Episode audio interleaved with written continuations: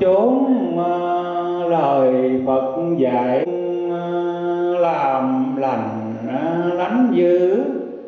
Thương yêu đùm bọc lẫn nhau. Thoát dòng mê muội, nguyện cùng pháp giới chúng sanh. Đều chứng thành quả Phật.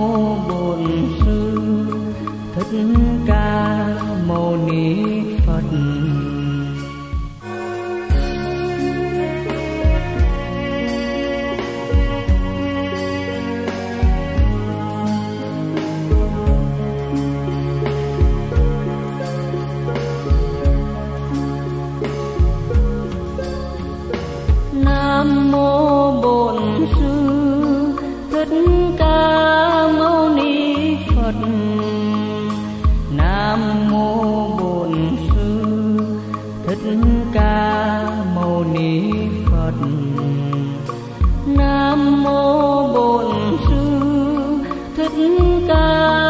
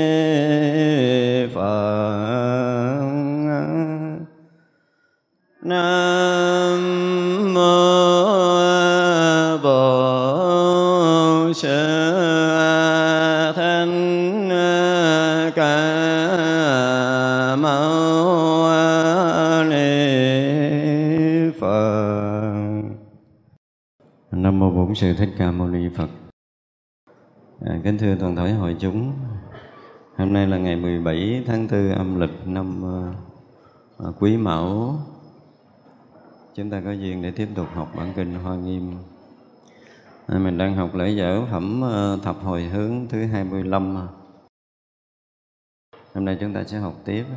Âm thanh khai thị tất cả các pháp được âm thanh tạng trí huệ hay nói bất khả thuyết câu ngữ sai biệt được âm thanh chẳng ngớt diễn thuyết tất cả các pháp vô sở trước được âm thanh tất cả pháp sáng chói được âm thanh có thể làm cho tất cả thế gian thanh tịnh, rốt ráo đến nhất thiết trí. Được âm thanh nhiếp khắp cứu nghĩa của tất cả pháp. Được âm thanh thần lực hộ trì tự tại vô ngại. Được âm thanh đến rốt ráo tất cả thế gian. Tới đây là còn cái phần cuối của hàng loạt những cái âm thanh do thiện căn pháp thí sanh ra để hồi hướng của chư Bồ Tát. Thì đến đây được âm thanh khai thị tất cả các pháp.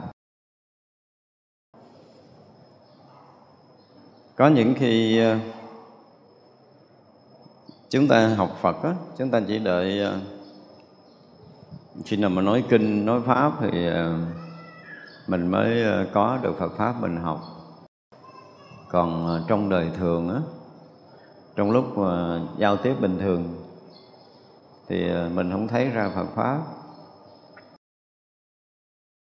Hoặc là những người thường như mình á trong cái giao tiếp thì mình ờ, muốn suy nghĩ muốn nhớ tới Phật pháp á thì mình mới nói ra những cái câu những cái từ nó liên quan tới Phật pháp. Còn không là mình sẽ nói những cái uh, cái câu từ những cái lời những chữ nó thuộc cái dạng thế gian. À, nói toàn là những cái chuyện à, dính mắt hơn thua rồi tranh giành đấu đá gì không chứ chúng ta không có nói được một cái câu được gọi là khai thị. Như tất cả các thiền sư ấy thì à, cũng như các vị tổ sư các vị à, thánh ấy, thì không có câu từ nào không có hành động nào mà các vị không khai thị cho chúng ta. Nhưng mà nhiều khi mình không có nhận ra. Ờ, giống như cái chuyện của ngài đạo ngô. Mà trước kia à, có một cái vị đệ tử chuyên ờ, bán bánh bao và cứ mỗi lần bán bánh bao là ghé chùa cúng cho ngài đạo ngô một cái. Ngài đạo ngô nói là nếu như mà mai kia mi uh, xuất gia theo ta á thì ta sẽ chỉ tâm yếu cho mi. Nhưng rồi uh, nhiều năm nhiều tháng lúc đầu thì bán bánh bao còn được thời bán đắt có tiền. Riết hết thời bán bánh bao ế thay cho chùa tù.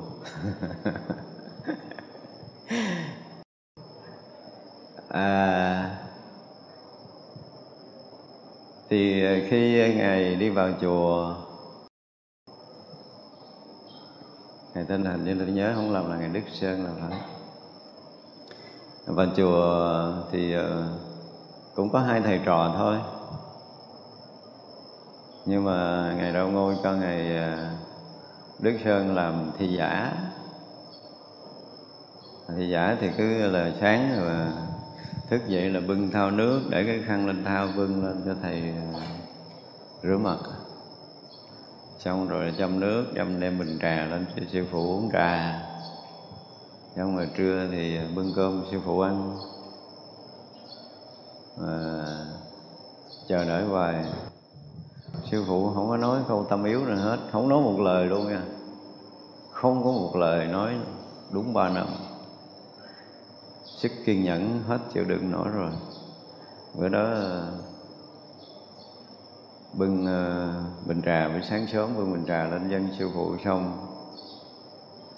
Chờ hoài sư phụ cũng nói câu nào. Sư phụ cũng uống trà ngồi im ru cô cũng có thèm để ý tới mình ông có quỳ xuống nữa thưa sư phụ. Cái hồi con bán bánh bao là ông dụ con vô đây.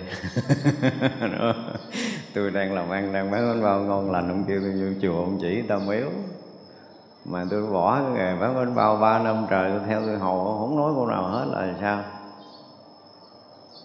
Thì ngày đó quay lại nói là ta cái chỗ nào không chỉ tao miếu cho ngươi. Không nói ông chỉ cái gì? Nó là ngươi là bưng thao nước lên tại vì ngươi mà ta rửa mặt. Đúng không? Ngươi dân trà lên tại vì ngươi mà ta uống. Ngươi đem cơm lên chân ta, ngươi xá lui tại vì ngươi mà ta gật đầu. Chỗ nào không chỉ thầm yếu nói ta nghe rồi cái ông đứng suy nghĩ. Người đó ngô nó ngộ thì ngay đó liền ngộ chứ không đừng có chần chờ cuối cùng cũng ngộ. Đó. Cho nên là mặc dù là nói bằng âm thanh hoặc là một hành động cũng có thể khai thị cái pháp màu cho người khác ngộ. Nhưng mà cái người học Phật á, họ không chịu học như vậy. Họ đợi phải nói một câu gì ghê gớm đặng ngộ. Chứ còn những cái hành động của vị thầy khai thị của mình đó là gần như ít có người học trò nào có thể nhận được. Mà thật sự trong lịch sử của của thiền á thì cũng có thêm một cái vị nữa là ngài à, tứ tổ đạo tính à, đang ngồi thiền.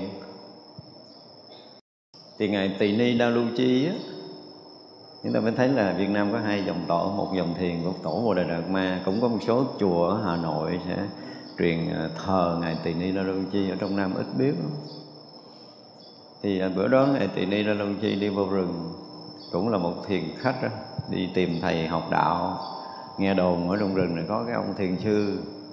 Vô thì tứ tổ là tính chỉ ngồi thiền thôi. Và ngài tỳ ni lên lưu chi đứng nhìn một hồi. Ngộ. Đứng nhìn ngồi thiền, ngộ. Không nói câu nào hết. Đương nhiên là lúc đó tổ cũng phải dùng cái tâm lực để mà có thể trấn áp những cái tiệp nghiệp tập phiền não để mà cho vị đại ngộ. Và sau đó thì ngài tỳ ni lô chi truyền cái dòng thiền qua việt nam những người đệ tử ờ, của ngài là ngài ờ, vô ngôn thông, ngài pháp thành rồi đó. Một số những cái chùa, nhớ hình như không lầm là chùa Vân Môn ở Hà Nội, có thờ, và một số chùa khác có thờ. Những cái dòng thiền đó nó không có truyền lâu.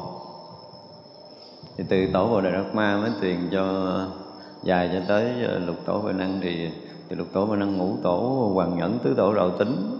Thì cái dòng đó mà truyền theo chánh thống là qua tam tổ tăng sáng rồi đó thì ờ, ở từ ờ, tam tổ tận sáng tới tứ tổ đầu tính, ngũ tổ bằng nhẫn, lục tổ huệ năng mới ờ, đi qua cái dòng của ngày nam nhạc huệ nhượng, rồi ngày mã tổ, rồi bá trượng, rồi tới lâm tế. Cái dòng đó thì nó dài, dòng thiền đó nó dài, truyền qua việt nam mình. Thành ra là đa phần ở Việt Nam mình là các vị hòa thượng tịch là từ long tế, chánh tông tứ bao nhiêu tập ừ, tứ thập ngũ tế hay gì đó thì cái dòng đó là cái dòng của ờ, lâm tế sau này Việt Nam cũng nhiều dòng dòng này chúc thánh, dòng này dòng kia cũng nhiều. Nhưng mà ở đây chúng ta muốn nói là gì? Cái ờ, cái gọi là được âm thanh á, thì hồi trước mình nói rồi, cái cái truyền âm thanh rồi không trỏi mình mình nói, mình nghe, mình hiểu. Nhưng mà cái người nhạy bén thì họ không đợi nói ví dụ như cũng là chuyện của thiền sư. Lâu quá tôi quên tên nhưng mà nhớ một chuyện như thế này. Sư phụ sáng ngày mới ngủ thức dậy. Thì à, có hai vị thị giả. À, sư phụ nói là ta đêm hôm ta nằm một giấc mộng. Hai người có thể đem giấc mộng tới cho ta không? Thì ông là xuống dưới, bưng thao nước, ông cầm cái khăn đứng hồ. Sư phụ phát tay rửa mặt, lấy khăn lao xong. Đó, hồi xưa người ta học đạo siêu vậy đó. còn mình giờ ở gần chọc cho ông thầy nổi sân chửi rồi đánh đuổi đi chứ các vị tiền sư luôn luôn là vậy. Cho nên chúng ta thấy là cái người xưa học đạo đó, khi họ gần một vị thầy là họ toàn tâm, toàn ý mở cái lòng mình ra để chờ một cái gì đó từ ông thầy khai thị cho mình. Thành ra là lời nói, hành động, cử chỉ gì gì đó của ông thầy đều là có cái ý khai mở cho mình, nhưng mình không biết. Mà không biết thì thôi. Nói thì thôi thì bích lấp chuyện này tới bích lấp chuyện kia. Cuối cùng chờ ông thầy nói, ông thầy cũng không thèm nói câu nào luôn, rồi cuối cùng mình cũng ngu ra luôn. Thành ra là cái việc mà gọi là khai thị của các vị tổ không nhất thiết là phải nói một câu mà gần như tất cả những việc trong cuộc sống của vị thầy mình đều nhắm để phá vỡ mình hết. Bằng cái vui, bằng cái buồn, bằng cái hiền từ, bằng cái, có thể nói là hung dữ gì gì đó thì mình phải mở tâm để mình đón coi ông thầy ông ông muốn khai kiểu gì, mình khai cái gì mình sẽ ngộ cái kiểu đó. Thì mình mới là cái người học đạo, gọi là toàn tâm, toàn ý nhưng mà thường thì người ta không chịu như vậy, ông thầy phải nói ngọt ngào, rồi rồi phải chỉ a với a là a hai gì đó, thì mình mới chịu. Thì như vậy là mình chỉ hiểu và học thuộc ở cái dạng tâm thức rồi còn muốn phá vỡ khung sáo để vượt thoát đó là mình phải có một cách học thực sự khác. Mà nếu như một chút lơ lỏng của mình, thì cái cơ hội khai thị đã qua bên thiền nó có một cái kỳ cục đó ông thầy nhiều khi không nói không làm cái gì đó bất thường. Mà nếu ngay đó mình không lãnh hội là coi như mất cơ hội của mình. Và cứ như vậy mà mình bị mất hoài suốt đời. Rồi cái mình than, không biết sao tôi gần thầy mà không nghe không dạy gì hết. Có những cái không thể mà nói bằng lời. Vì nói bằng lời mình có thể sanh cái sự hiểu biết. Và sự hiểu biết mà đã có rồi thì không bao giờ ngộ được. Cái ngộ nó không thông qua cái hiểu. Mà chính những cái hành động không hiểu là hành động phá vỡ cái sự hiểu biết của mình. Và mình không có đủ sức để mình nhận thì mình muốn hiểu mà hiểu là cỡ như mất cơ hội. Ông thầy mà giải thích chuyện đó ta làm là gì, cái gì là cỡ như xong. Đó giống như ngày đức sơn hồi nãy cũng vậy, chúng ta thấy rõ ràng là thầy cũng may là cái phước ông lớn, tại vì suốt 3 năm ông mở tâm rồi ông chờ, hiểu chưa? Từng ngày, từng giờ nó chờ sư phụ chỉ đạo cho mình, điểm đạo cho mình, nói tâm yếu cho mình. Tức là cái việc đó nó nuôi liên tục 3 năm rồi. Thành ra tới giờ phút chín mùi mới bắt đầu ờ, mở miệng nói và sư phụ nói là tất cả những cái điều mà từ hồi gặp gỡ cho tới giờ phút đó là cũng đã ba năm rồi. Không có cái việc gì mà không chỉ tâm yếu hết. Ông này ông giật mình mới ngộ ngộ là gì? Do ôm ấp một cái hoài bão chờ đợi sư phụ khai thị suốt ba năm. Thì nó mới chín mùi được. Thành ra cái người học Phật chúng ta phải phải đủ cái tâm quyết đó. Tức là tận dụng tất cả những cái cơ hội thân cận thiện tri thức. Và những cái cơ hội vàng, những cái khoảnh khắc vàng đó là dứt khoát mình phải nhận đạo từ ổng chứ không có cái chuyện thứ hai còn mình cái kiểu ờ, y như là buôn bán ngoài đời đó, tức là trả vừa giá thì mua không vừa giá thì thôi kiểu đó. Ông thầy vừa ý mình thì học không vừa ý mình thì mình không học. Cái kiểu đó là làm thương gia đó, mình ra đời mình buôn bán đắt hơn là ở một chùa. Cho nên thầy vui, cái tự nhiên cái mình cũng mà lễ mễ mình cũng kính lễ ông thầy, thấy ông thầy buồn cái mình cũng điên lên, mình sân hận, mình thấy ông thầy gì đâu mà không có vui vẻ, không có hài hòa, không có cởi mở, không có ái ngữ, không có gì hết, cái mình bỏ mình đi. Vậy như vậy là cơ hội mình đã mất. Cho nên cái việc mà khai thị của các vị thiện tri thức đối với chúng ta các vị thiện định thức là không bao giờ bỏ qua bất kỳ cơ hội vàng nào để có thể khai thị mình. Ngược lại, mình cũng không có hề bỏ qua bất kỳ cơ hội vàng nào để thân cận, để nhận đạo từ vị thiện định thức.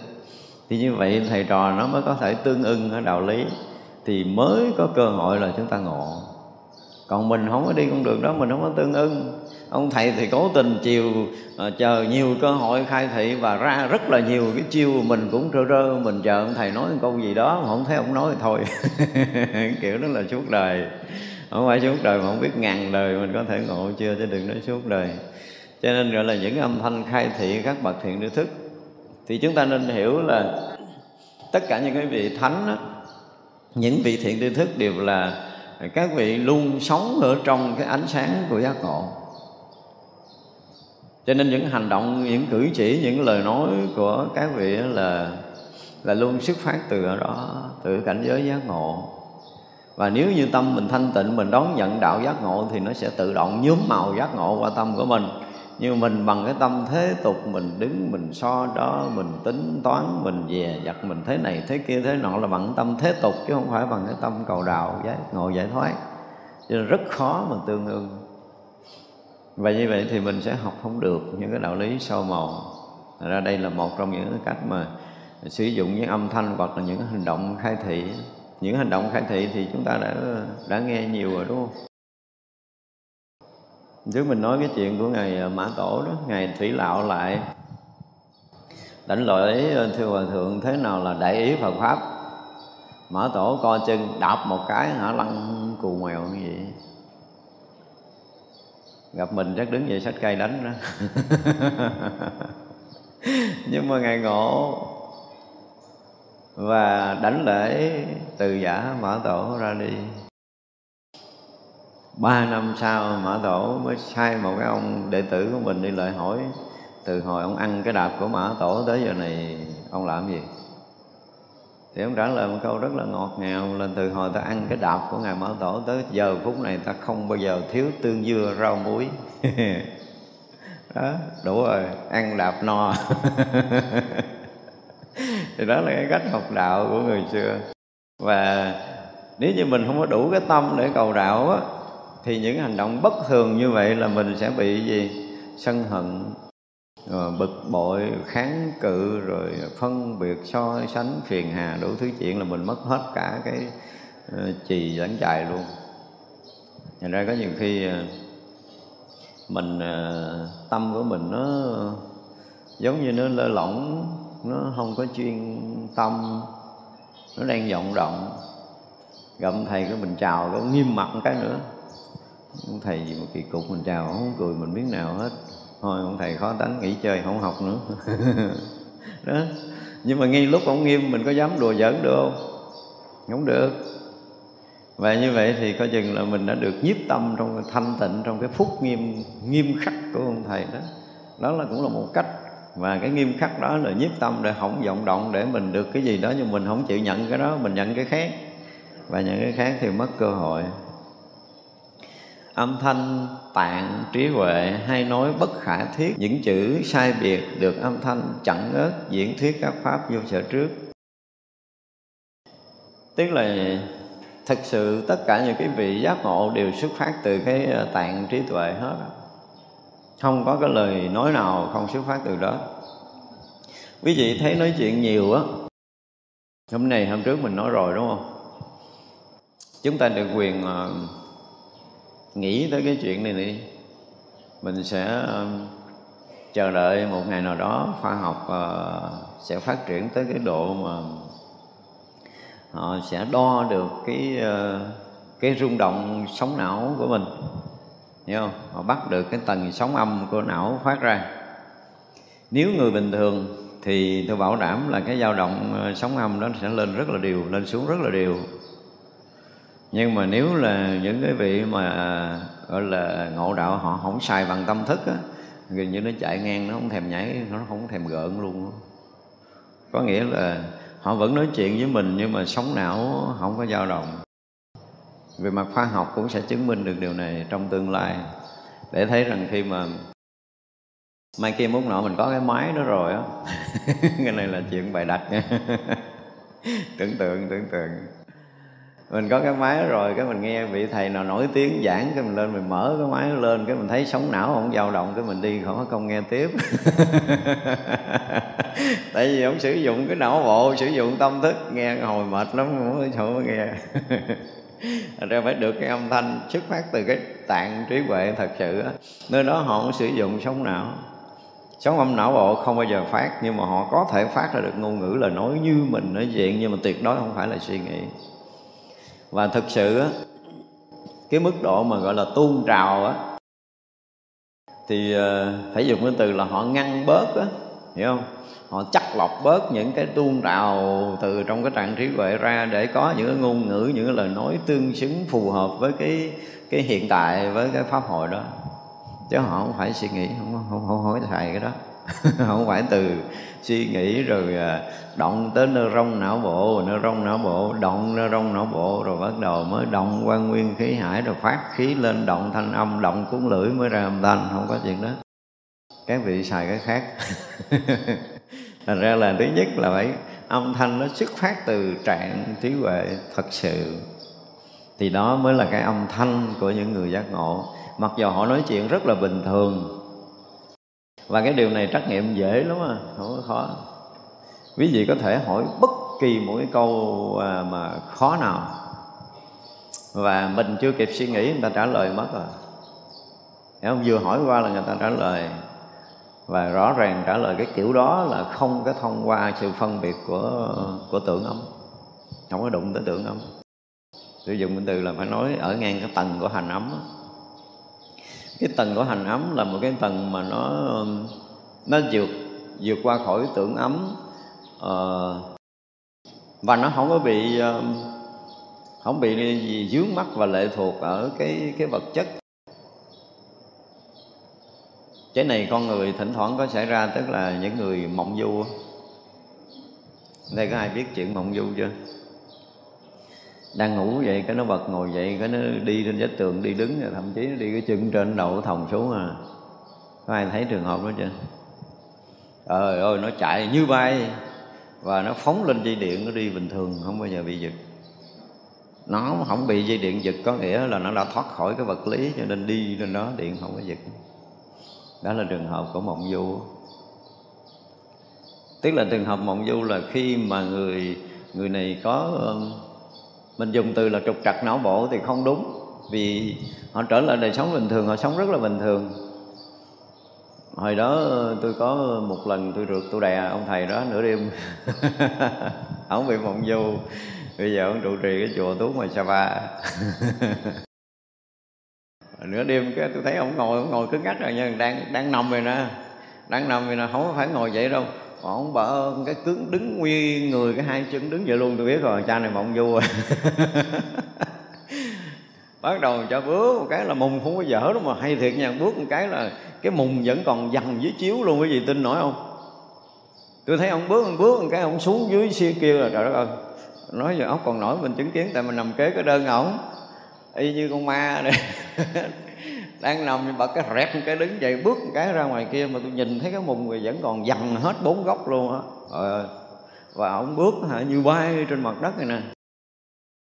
Lần đầu tiên mình không biết mình rình. Mình coi thiệt là ông đi cà phiêu cà phiêu cà phiêu trên đọt cỏ, ông bước qua cái lan can cao cả mét, hai mét ông đi bình thường lắm nhưng thường tôi chưa thấy, là ông bước lên vách tường một đoạn rồi ông ông đi ngang rồi ông đi xuống chứ không có đi bật ngược. Trận đó thì chưa thấy ông đi bật ngược. Rồi thì cũng để yên đó, nhưng mà trong chúng không ai biết, tại chuyện nửa khuya rồi. Tôi, qua hôm sau tôi kể, ổng không biết luôn. Tôi nói dùm hôm ông làm gì thì ghê ông giống ma quá trời. Ông làm gì đâu, tôi ngủ đêm tới sáng. Tôi nói ừ thì ông ngủ tới sáng ông đi chút quay lại. Không có đi. Nó kinh khủng vậy đó xong rồi thì ờ, tôi cũng rình nhiều đêm lắm. Có một đêm tôi thấy anh vừa bật cái tôi câu cổ, tôi gịch đầu xuống. Tại nào cái mà tôi đè anh xuống. Quý vị không tưởng nổi đâu cái lực của ổng nó mạnh gấp, phải nói là năm chục lần, có trăm lần gì của mình á. Có nghĩa là mình ôm ổng thật là chặt câu cái đầu ổng xuống nha. Mà ổng dùng tay ổng khiều nhẹ cái mình té ra, quý vị tin không? Tội kinh khủng lắm, cái lực nó kinh lắm, tôi không diễn tả nổi cái lực đó đâu. Ông lấy tay ông khiều vậy cái là mình té rớt ra, cái ông đi tiếp. Cái chuyện này chuyện thật là lâu quá tôi không nhớ, bây giờ mới nhớ. Thì ông đi mình cũng chạy theo. Tôi thấy ông bước chậm lắm. Mà mình chạy không kịp. À ông bước rất là chậm mà mình chạy theo không kịp. Mà tôi vừa chạy vừa kêu, thầy thầy, đứng lại đi về ngủ thầy ơi, thầy ổng ổng cũng nghe chứ không phải ổng nghe nhưng mà ổng vẫn đi ổng vẫn đi rất là bình thường. Tại vì nửa khuya sợ động chúng mình cũng không dám la lớn mình cũng kêu ông sùm. Cố tình mà dằn xếp rất là im. Thì ờ, cứ chạy hết ốc lực tôi mới đứng chặn đầu ổng được. Mà khi ông đứng chặn đầu ổng rồi thì lúc đó ông tự nhiên ông tỉnh rồi. Không, bây giờ chặn trước mặt ổng ông tỉnh cái mình cặp cổ mình kè với ổng về ngủ tiếp đó, thì trên đường về tôi nói là ông không phải đêm nay đâu ông nhiều đêm vậy lắm mà tôi rình ông cũng cả chục mười mấy đêm rồi bây giờ mới bắt được ông. Rồi cuối cùng ông như vậy thì nó kẹt lắm ảnh hưởng đại chúng đủ thứ tôi nói nhiều rất là nhiều. Thì ông ờ, ông nói thì không biết đâu tôi cũng hết rồi bây giờ không biết sao tôi tái lại á. Chứ hồi nhỏ hả là tôi mà hồi ở cái gì ở Long Xuyên Sa Đéc gì đó mà tôi bắt đầu nửa đêm hả rồi tôi bay không cả làng dí tôi đâu có được đâu tôi chạy trên sợi dây điện cũng đâu có giật đâu không kể tùm lum tôi mới biết ảnh mộng du từ nhỏ. Bị mộng du. Nhưng mà cũng uh, rõ ràng là não bộ không có trục trặc nha. Có nghĩa là trong sinh hoạt đời thường rất là bình tĩnh như mình thậm chí là tôi để ý những cái đêm mộng du của ổng á thì tới sáng ổng tỉnh cực tỉnh luôn. Mà sau này mình hiểu thiền rồi mình mới hiểu là đúng là mấy thằng cha mộng du ghê gớm, tỉnh lắm. Tại vì à, khi mình ngủ thì cái thức của mình nó chìm thật sâu vô vô thức. Tức là tưởng ấm nó chìm tới một cái tầng thật sâu tận đáy nó luôn. Là có nghĩa là người đó đã đi quá sâu vào tâm thiền định rồi. Nhưng mà ngặt nổi là cái cái hành ấm bắt đầu nó nổi lên để nó dựng con người nó đi chơi á, đi chơi. Họ cũng chẳng có gì quan tâm và họ dựng cái xác đi như là mình lấy miếng giấy mình đưa qua đưa lại vậy đó. Họ diễn tả là cái lúc đó cái thân của họ không có trọng lượng, họ cũng thừa biết, họ cũng thấy rõ ràng là họ dựng cái thân lên và họ đi hoàn toàn không có chút trọng lượng nào. Họ không có trọng lượng. Vì vậy là đó là những cái trường hợp mà gọi là gì? Họ không có sử dụng não bộ nha. Sử dụng não bộ là bắt đầu nó qua cái tưởng ấm. Rồi nó bắt đầu nó qua cái ờ, thức ấm à, thức là cái ý thức và ý thức phân biệt á. Và ý thức phân biệt rồi nó mới tác động tới cái cái gì? Cái dòng bao quanh thân mình. Rồi cái dòng bao quanh thân mình nó mới bắt đầu nó mới tác động tới neuron não bộ. Và não bộ bắt đầu nó mới phát sóng mới sanh cái ý nghĩ. Bằng hành động thì nó xuống nhiều tầng như vậy thành ra nó nặng trọc rồi mình sẽ đi bịch bịch dưới đất chứ mình không còn đi phiêu phiêu như hồi còn ở hành ấm chỉ cần là lặng cái thức thôi là mình tự động mình mất vọng niệm rồi. Lặng luôn tưởng ấm là tự động mình mất luôn cả cái tướng này. Cho nên trong kinh lăng nghiêm nói đoạn mà phá được tưởng ấm là các vị ờ, uh, gì chư thiên muốn kiếm cúng dường còn không được đó thiên ma không thể phái phá được với cái người đã lặng tưởng ấm là đã xong rồi. Thiên ma không biết đường mò rồi. Thật ra là những người mà họ đã ở trong cái cái cảnh giới giác ngộ á, thì tất cả những cái hành xử của họ đều ở cái tạng trí huệ. Và ở cái tầng đó nó chưa đụng tới cái ờ, dụng của trí nó chưa đụng tới là uh, ý thức chưa đụng tới tưởng ấm chưa đụng tới não bộ. Họ không xài sâu sâu vậy đâu. Nhưng mình thấy họ hoạt động mình cứ nghĩ người, người ta giống như mình. Không có đâu. Đem máy đo khác nhau ngàn lần nhiều khi mình thấy họ cũng la bực lên tưởng nổi sân không có. Không có không có. Đo não bộ cho thấy khác nhau. Nó không phải phát sóng mà, mà phẫn nộ để dao động liên tục giống như cái kiểu của một người mà nóng giận ở bình thường như mình. Có máy chúng ta sẽ xác định rất rõ điều này. Thì ra là ờ, xuất phát từ cái trạng trí huệ cho nên nói tất cả những cái câu chữ sai biệt và được âm thanh không ngớt để diễn thuyết tất cả các pháp vô sở trước.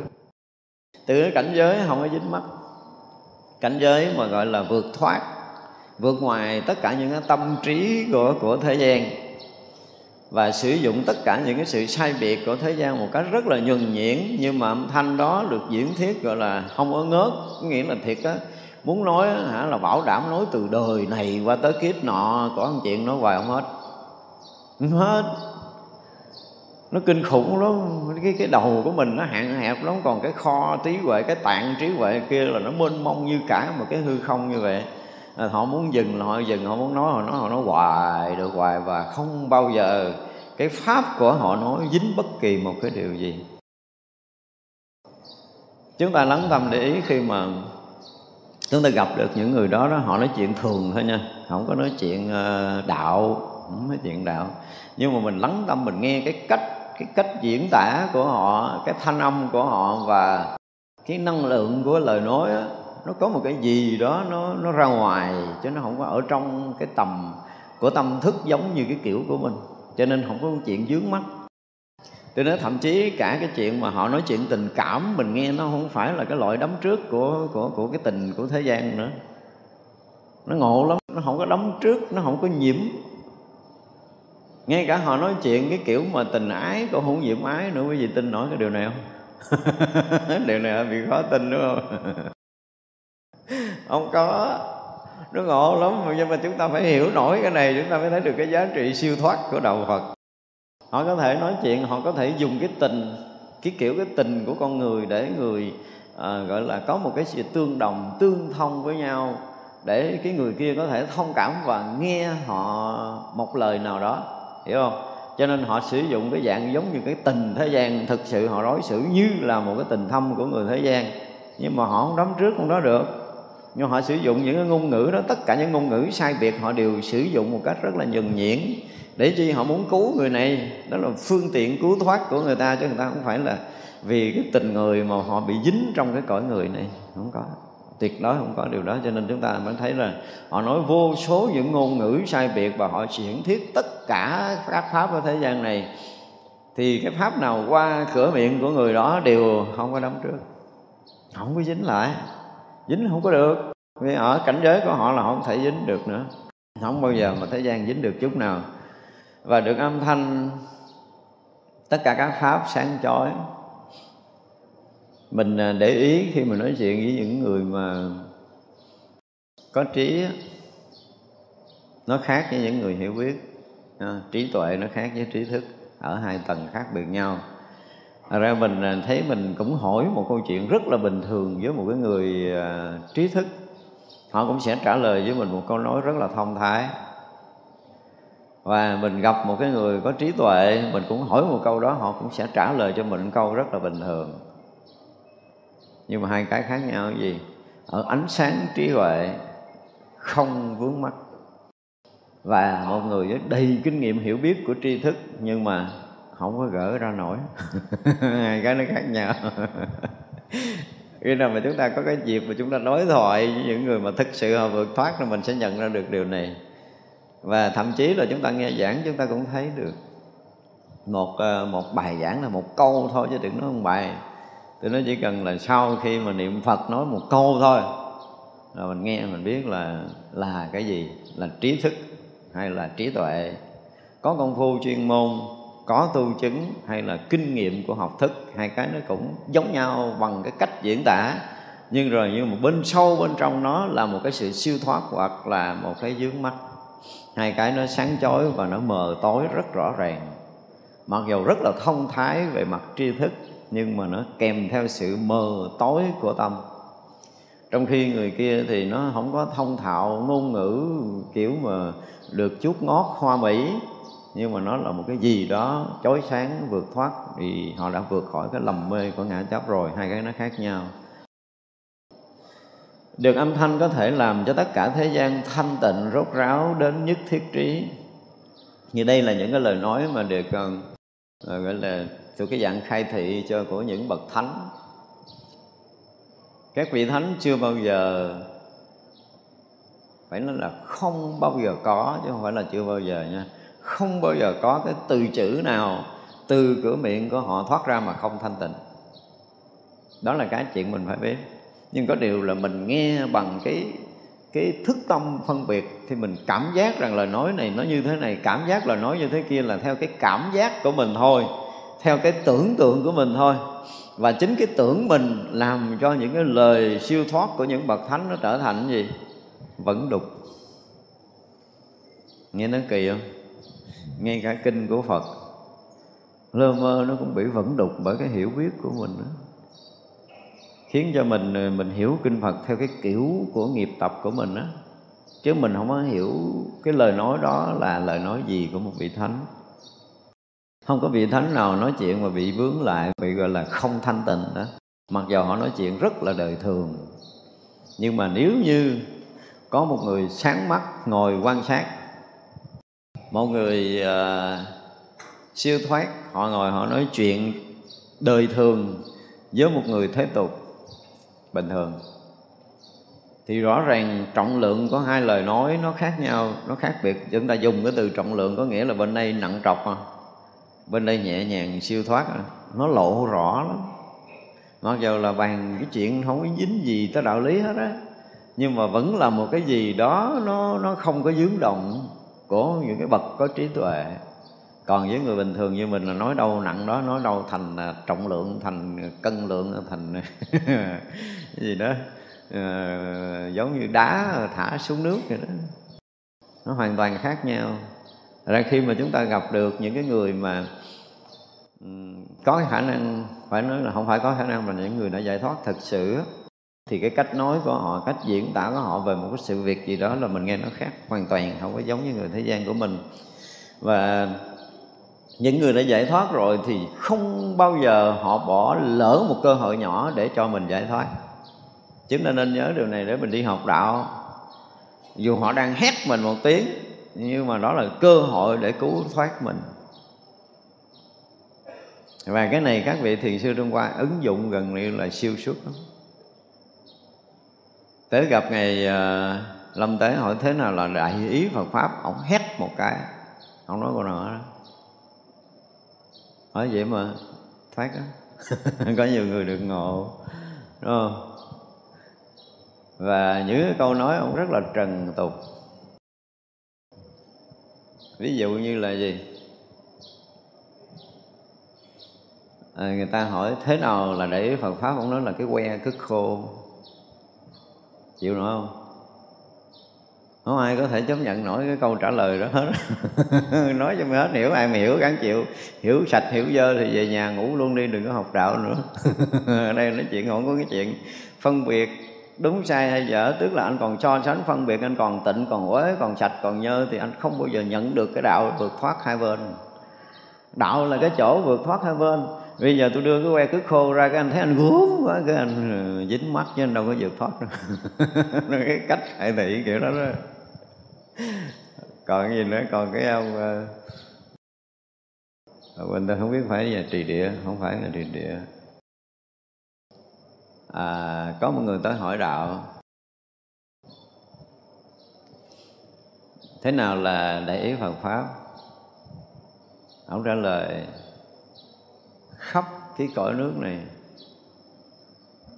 là con mắt của Phật. Lấy chỗ nào để ông ngồi xổm? Ngồi xổm là gì biết không? Đó nó đục vậy đó. ông kia lại nhưng thật sự lại thì lại nhưng mà hiểu thì không hiểu. Nhưng mà đó là câu nói tôi thích nhất.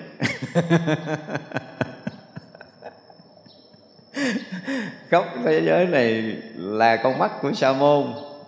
Sa môn là con mắt thanh tịnh của những bậc thánh đó. À, bậc thánh thì nó thấy khắp mặt đất này mà lấy chỗ nào để ông ngồi xổm? nên nếu mình cắt nghĩa nghe để mình không có ngộ mình không có ngộ mình cắt nghĩa nghe tức là bây giờ đạo là cái gì? Là con mắt đã rực rỡ chói sáng ở khắp thế gian này. Nhưng mà ông lấy cái đầu ông hiểu giống như ông làm uế cái, cái, cái, cái, cái mảnh đất thanh tịnh sáng suốt nhiệm màu. Hiểu chưa? cái đạo không phải là cái để cho ông lấy cái đầu ông hiểu. Lấy đầu hiểu sẽ làm dơ đạo đi.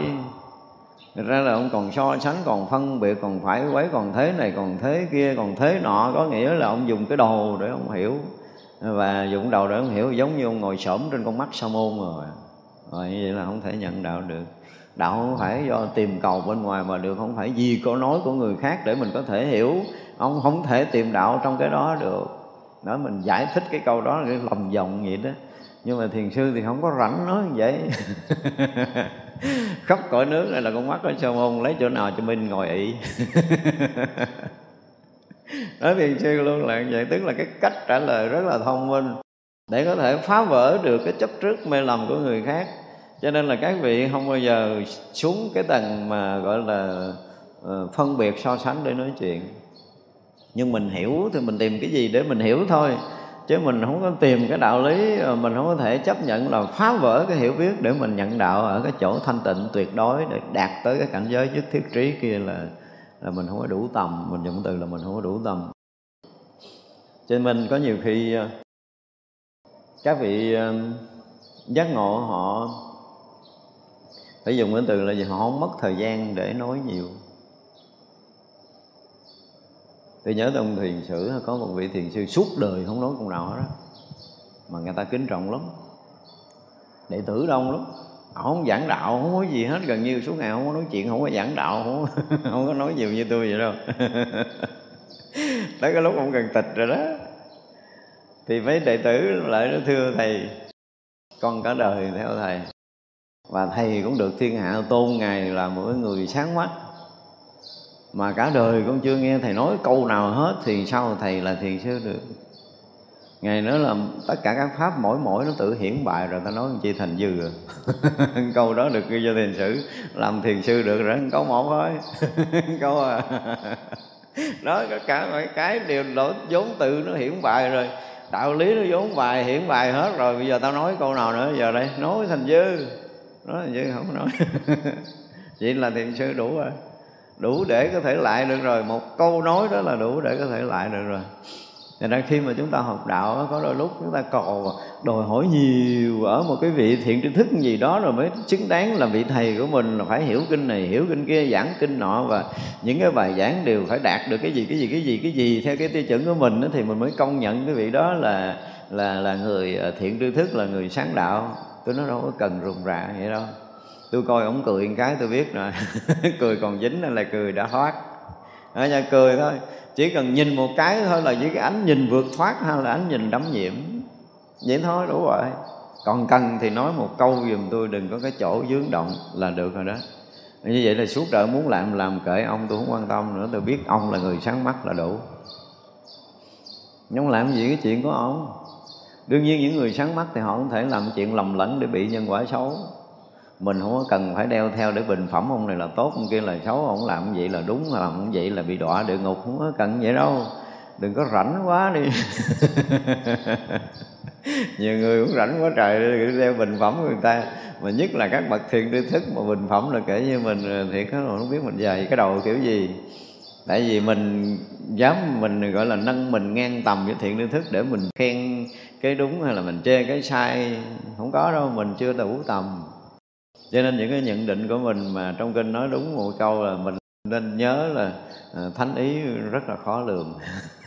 Mình không hiểu nổi. Có những cái việc làm mà mình thấy là ờ, họ cố tình họ nhiễm trước hơn mình. Nhưng mà khi đụng chuyện thực sự rồi đó, thì mình thấy ủa họ ra hồi nào mình không biết nữa. Nhiễm thì mình thấy họ nhiễm á. Nhưng mà kết cục rồi là họ đã đi đâu rồi mà mình còn ở đây mình ờ, gọi là dính bùng dính ủng ở đây mình không ra. Mình đứng đó mình nhận định hồi cái mình chìm tuốt cái kia. Còn những cái vị vượt thoát là họ kiếm ra cái chỗ dính lại. Một chút ứ động còn không có nữa họ không thể ứ động được đâu. Cho nên muốn họ như mình ừ, không được. Họ hòa thì hòa chứ họ đồng thì không có đồng với mình. Thật ra khi mà họ xuống thế giới loài người mình cũng vậy Họ sống họ hòa với thế giới loài người Nhưng mà đồng thì không thể đồng được. Tại vì nghiệp hai người khác nhau có cách nào đồng Đúng không? Và cái cảnh giới siêu thoát của họ nó là một cái gì đó nó ở ngoài cái tầm vối của của tâm thức của mình khiến cho mình bị ờ, còn bị rối rắm trong tâm thức mình dễ bị lầm lẫn. Còn các vị không có hành động nào không thanh tịnh không có lời nói nào không vượt thoát. Và những người nào mà đủ tầm thì có thể nương vào cái lời nói hoặc là cái lời khai thị của họ là mình sẽ được vượt thoát. Và suốt cái uh, gọi là một cái đoạn đoạn đời đi mình tạm thời được, được gọi là đoạn đời Đi. Ví dụ xuống loài người này thì cái đoạn đời của họ là 80 năm. Trong 80 năm đó không cả ngày lẫn đêm chưa bao giờ ở nơi họ có một suy nghĩ khác ngoài cái việc phá vỡ sanh tử cho loài người. Họ không có làm chuyện thứ hai đâu họ không có rảnh tại vì họ biết làm cũng vô nghĩa. Hiểu không? Và họ không mất thời gian đâu. Nhưng mà tại vì mình không có hướng về họ để nhận cái đạo lý thì thì mất cơ hội của mình thôi chứ họ cũng chẳng mất mát gì. Thì đương nhiên là khi mà đã xuống cái cõi này rồi thì các vị luôn đủ con mắt để có thể thấy à, cái duyên với cái người nào. Và à, đồng thời thấy rõ ràng là nhân quả nghiệp báo của người đó trong đời đó thấy rõ là cái trình độ căn cơ nghiệp tập của người đó trong đời đó và người đó trong đời đó được học cái gì được tu cái gì và được thân cận hay là không được thân cận tất cả những điều đó là người ta thấy. Được thân cận lúc nào không được thân cận lúc nào lúc nào thân cận dạy cái gì không thân cận dạy cái gì. Thì như vậy là các bậc thiền tri thức họ đã thấy rất rõ những cái chuyện đó khi mà họ tiếp xúc với mình. Những cái là mình không có đủ cái uh, gọi là gì cái thiện căn để có thể được mở trí từ vị này thì nó nó mất cơ hội trong đời đó thôi. Chứ là các vị luôn luôn lúc nào cũng muốn cho chúng ta chứng được nhất thiết trí, tức là muốn khai thị để chúng ta thành phật. Được âm thanh nhiếp tất cả những cứu nghĩa của tất cả các pháp. Tức là họ có thể nói một cái lời nói mà tất cả những cứu nghĩa liên quan tới những cái pháp của thế gian á, không có cái khả năng để có thể bắt kịp, chứ đừng nói là bẻ gãy, không có khả năng đó đâu. Giống như chúng ta Ờ, học cái gì tứ diệu đế, đúng không? Với chữ đế có nghĩa là cái chắc thật, nó là chân lý. Chân lý thì trải suốt thời gian và không gian đều đúng thì cái đó được gọi là chân lý. Một lời mà nói là từ quá khứ cho tới hiện tại, tới vị lai không bao giờ ai có thể làm lai đổ nó thì lời nói đó được xem là chân lý. Không ai có thể bẻ gãy hết. Như vậy là các vị tiên nói một cái lời rất là bình thường nhưng mà tất cả những cú nghĩa của thế gian không có thể nào có thể bẻ gãy được. Trên bàn lý luận quý vị sẽ nghe nếu mà những người sáng mắt mà chịu phải lý luận trước công chúng mà gọi là à, cái gì đó tranh biện á à, tranh địa biện tranh luận á thì khó có thể bẻ gãy được. Chấp hết. Thấy thì bình thường vậy nhưng mà phải dùng cái từ là chấp hết. Nếu lý luận về một vấn đề nào đó liên quan tới cuộc sống thôi chứ đừng có nói là liên quan tới đạo lý thì họ cũng đủ cái tầm được gọi là thế gian giải trong cái cái mười hiệu của như lai họ thừa sức đó. Cho nên tất cả những cú nghĩa của thế gian đều là những lời khuôn sáo và dính mắt. Những cái từ chữ, những ngôn ngữ của những vị thánh đều là những lời siêu thoát, cho nên nó ở ngoài gọi là nhiếp phục tất cả những cú nghĩa của thế gian, của các pháp. Đủ để có thể phá vỡ tất cả những cái lồng sáo thế gian để đưa con người ta tới cái chỗ giác ngộ giải thoát thì đó là những cái âm thanh và cú nghĩa để giảng giải tất cả các pháp. Âm thanh thần lực hộ trì tự tại vô ngại. Thật ra mình dùng cái từ âm thanh mà nó có được thần lực và có sự sự hộ trì á. Ví dụ như thế này nè nha. Có một vị nào đó uh, gặp vị thiện tri thức đó. Cái là không biết làm sao á. Thật sự thì biết chứ không phải không biết. Ông ờ, đó ông nói thằng này nó hết thời rồi ta. Mà nó đang làm tỷ phú nó cũng sập có gì tin không? Ăn mài luôn á. Thật ra thường là các vị hơi về giặt nói cái câu là mi hết thời Không dám nói, mấy vị không dám nói. Một lời nói của những bậc sát mắt Những cái vị mà đi hộ á những vị thần mà đi theo hộ Là họ sẽ thực hiện Họ sẽ thực hiện. Nói như là Nói như là phán vậy đó. Tòa phán chưa chắc bằng mấy vị thánh nói một câu. Thật ra là dùng cái từ là à, hộ trì á.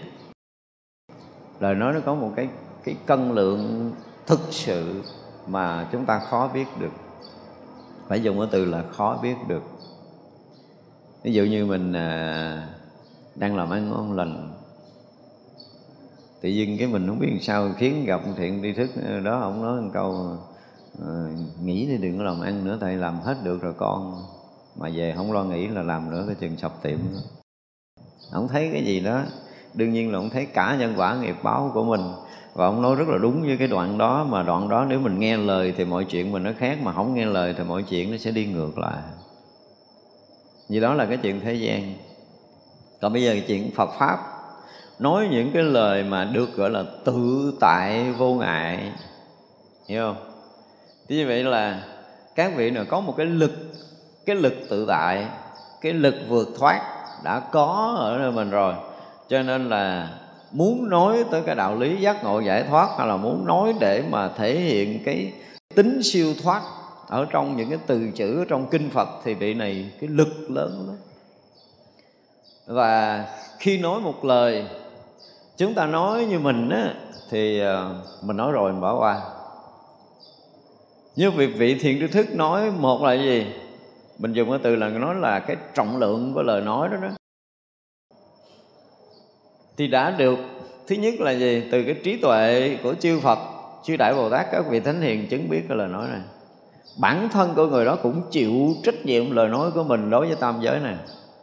Chứ không phải nói chuyện là nói khơi khơi đâu không phải là à, giảng thuyết là mình soạn được một cái bài giảng rồi mình lên mình giảng hết bài xuống rồi thôi người ta khen người ta chê hay gì đó rồi là thôi. Không có chuyện thôi đâu không có chuyện thôi. Một vị giảng sư mà nói lệch chánh pháp là mang tội phá kiến mà tội phá kiến là đời đời ngu tối không đơn giản đâu. Trọng lượng của lời nói tới mức độ đó. Và nếu nói đúng chánh pháp thì sao? Long thiên hộ pháp hộ trì lời nói này. Đó là trọng lượng á. Trọng lượng á. Cho nên là được hộ trì để nối những cái lời tự tại, vượt thoát khỏi những sự vướng mắc của tam giới này sẽ có một lực lượng hộ trì một lực lượng hộ vệ và chịu trách nhiệm với lời nói đó. Mình nói chuyện bình thường thì thôi. À, tôi hay nói là mình nói một câu một lời một hành động của mình nó đụng chạm tới ba cõi mà chúng ta không biết. Đây là quy luật à. Quy luật ở đây đối với chúng tôi nó là quy luật. Tại vì à, khi mình à, mình nói sai thì người ta sẽ hiểu sai. Và người đó hiểu sai rồi đó, thì họ sẽ làm sai đúng không? Và làm sai sẽ có cái nhân quả sai trái của họ. Và họ lệch từ cái khi mà họ nhận lời nói sai của mình để đời đó họ sai rồi đời kế tiếp họ sai đời kế tiếp họ sai. Muôn đời họ đi sai chứ không phải một đời họ không thể dừng lại được. Bây giờ tội nhỏ lớn tôi nói một người thôi nha chưa nói tới người thứ hai và nếu như mình nói trước công chúng mà 500 người, ngàn người, năm bảy ngàn người, trăm ngàn người nghe thì mình chịu nổi cái nhân quả này không? Nó kinh hoàng lắm, không có dẫn chơi được đâu. Cho nên nó thật sự mà à, có những cái ờ, những cái dịp mà mình phải chia sẻ những cái kinh nghiệm đối với các vị giảng sư thật ra không phải học ra tốt nghiệp rồi mình được làm giảng sư đâu phải dùng cái từ là coi chừng. Đối với tôi là tôi dùng cái từ là coi chừng. Hãy coi chừng lời nói của mình. Tại vì mình đại phật tuyên ngôn chánh pháp mà không có chuyện đơn giản. Tức là họ nhìn một cái vị mà nói pháp của phật. Tức là những cái vị tăng đại diện cho tăng đoàn đại diện cho chánh pháp của chư như lai để tuyên thuyết giữa trần gian này. Thì lúc đó long thiên hộ pháp sẽ hộ trì hộ vệ. Nếu đó là một cái bậc chân tu còn những người không chân tu mà gọi là trùng tuyên giáo pháp đức phật nếu chúng ta nói trúng thì cũng sẽ có sự hộ trì của các vị long thiên hộ pháp. Nhưng mà nếu chúng ta nói sai thì nó sẽ có cái gì? Sẽ có sự ghi nhận của các vị long thiên hộ pháp. À, đúng chỗ nào sai chỗ nào đúng ở tầng nào sẽ như thế nào sai tầng nào sẽ như thế nào. Tại vì mình chưa có chưa có đi sâu vào cái chuyện này thì mình thấy cái ngôn ngữ cái lời nói mình nói ra nó thường nhưng mà xin thưa không có cái nào thường hết đó. và rồi cái gì? Tại sao mình nói đụng chạm với tam giới? Mỗi một người đều có một cái tầng hộ vệ. Và tầng hộ vệ đó tùy theo cái đẳng cấp tâm linh của từng người. Nếu mà ngồi ở cấp thấp mình gọi là tùy theo cái gì? Cái nghiệp tập của chúng ta và mỗi một đẳng cấp tâm linh mỗi một lần chúng ta tu mà chúng ta phá vỡ một tầng vọng nghiệp. Ở đây dùng từ là phá vỡ một tầng vọng nghiệp. Để chúng ta thăng tiến một tầng bậc tâm linh có nghĩa là chúng ta làm dịu đi làm nhẹ đi làm tan đi làm lắng động đi một tầng của vọng niệm để chúng ta đạt được một tầng yên định như vậy á. Nhưng mà thực sự cái tầng định đó chưa phải là đẳng cấp tâm linh. Tại vì bữa nay mình ngồi có thể mình à, mình làm cho tâm mình lắng động, yên định, nhưng mà ngày mai mình động, hoặc là sau đó mình lại động mà mình còn suy nghĩ thấp hơn thì chưa phải là thăng bậc tâm linh. Nên nhớ nha. Chứ nhiều khi người ta hiểu lầm là mỗi một lần mình yên định là mình tăng tầng bậc tâm linh là xin thưa không phải cái việc này. Tăng tầng bậc tâm linh là do đâu? Vừa công phu để đạt được cái định, vừa có cái tuệ để nhận chân được một tầng chân lý khác. Ví dụ ví dụ như bây giờ trước khi mình vô định, thì mình thấy cái vọng tưởng là thiệt. Hiểu không? Rồi mình thấy cái thân này là thiệt. Nhưng mình đạt tới một cái định nào đó, cái mình thấy cái thân này nó rỗng. Và ngay khi đó mình có cái tuệ để mình phá luôn cái cái tư kiến chấp thân của mình. Thì gọi là cái gì? Bước được một tầng tâm linh khác rồi thấy cái thân này nó không còn thật nữa. Mọi việc xảy ra ở nơi thế gian này đối với mình nó không còn thật như hồi trước nữa. Kêu mình thấy nó thật giống như hồi trước, mình thấy không được nữa, thì mình mới gọi là thăng một tầng tâm linh. Nó chứ không phải thăng tầng tâm linh là được định thăng đâu, định không có thăng mà có tuệ để thấu hiểu cái sự thật của vấn đề đó ở một cái thấy khác hơn, thì lúc đó mình mới được gọi là thăng một tầng tâm linh nha. Chúng ta nên nhớ điều này thì như vậy, cái nhận định của mình về tiền bạc, về danh lợi, về ăn uống, về ngủ nghỉ của mình nó không có còn giống như hồi xưa nữa. Nó không còn, nó không phải là nhu cầu. Nó thực sự không còn là nhu cầu nữa, mà nó chỉ là một phương tiện tạm thời để vừa đủ cho cái sinh hoạt của họ trong giai đoạn tu tập đó thôi. Chứ nó không phải là nhu cầu bức thiết giống như hồi xưa nữa. Phải ăn như thế này, phải ngủ như thế này, phải có danh như thế này, phải có sắc đẹp như thế này là, như tiền tài như thế này là tuyệt đối không có nữa mặc dầu đối với họ là tiền kho bạc lỏng, nhưng mà đối với họ nó không có còn giá trị giống như hồi xưa. Vì cái phước họ lớn là đương nhiên vật chất nó phải đi theo, nhưng mà họ không còn như vậy nữa. Thì như vậy là họ đã thăng một tầng à như vậy là mỗi một cái tầng đó thì tự động sẽ có một cái tầng hộ vệ.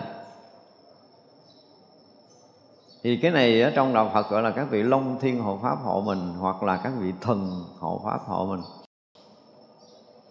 và như vậy thì à, ở cái tầng đó, nếu cái tâm mình cao hơn tâm người kia một tầng, thì cái lực lượng hộ vệ nó sẽ cao hơn cái lực lượng hộ vệ người kia một tầng. Giống như bước một bậc thang lên như vậy đó. Thì chúng ta tưởng tượng về cái hành tránh của thế gian là ông trưởng ấp thì nếu đi ra đường sẽ có một cái người đi theo họ hộ rồi ông chủ tịch đi ra đường khác, chủ tịch xã khác, chủ tịch huyện khác chủ tịch, tỉnh khác chủ tịch, nước khác, chúng ta thấy không? Vệ sĩ u chà tràn lan luôn. Mà toàn là những người giỏi, có khả năng khống chế được những cái tầng dưới. Bởi vì thì như vậy là một lời nói đúng sai của mình. Nếu như mình ở cái tầng mà có thể tác động ngoài cái loài người ra mà còn có thể tác động nhiều cái tầng nhiều cõi khác nữa mà mình sai một cái là ảnh hưởng nhiều tầng nhiều cõi. Thì cái chuyện đúng thì phước cũng là vô lượng. Chuyện sai thì tội cũng sẽ trở thành vô biên. Nhưng mà không có dừng cái đó. Các cái tầng hộ vệ á, mỗi một khi mà hộ cho một người đó hành động nói năng hoặc là à, suy nghĩ gì đó mà sai thì bản thân các cái vị này sẽ bị cái thế giới tâm linh ở cái tầng cao quở trách. Và phải dùng cái từ là gì?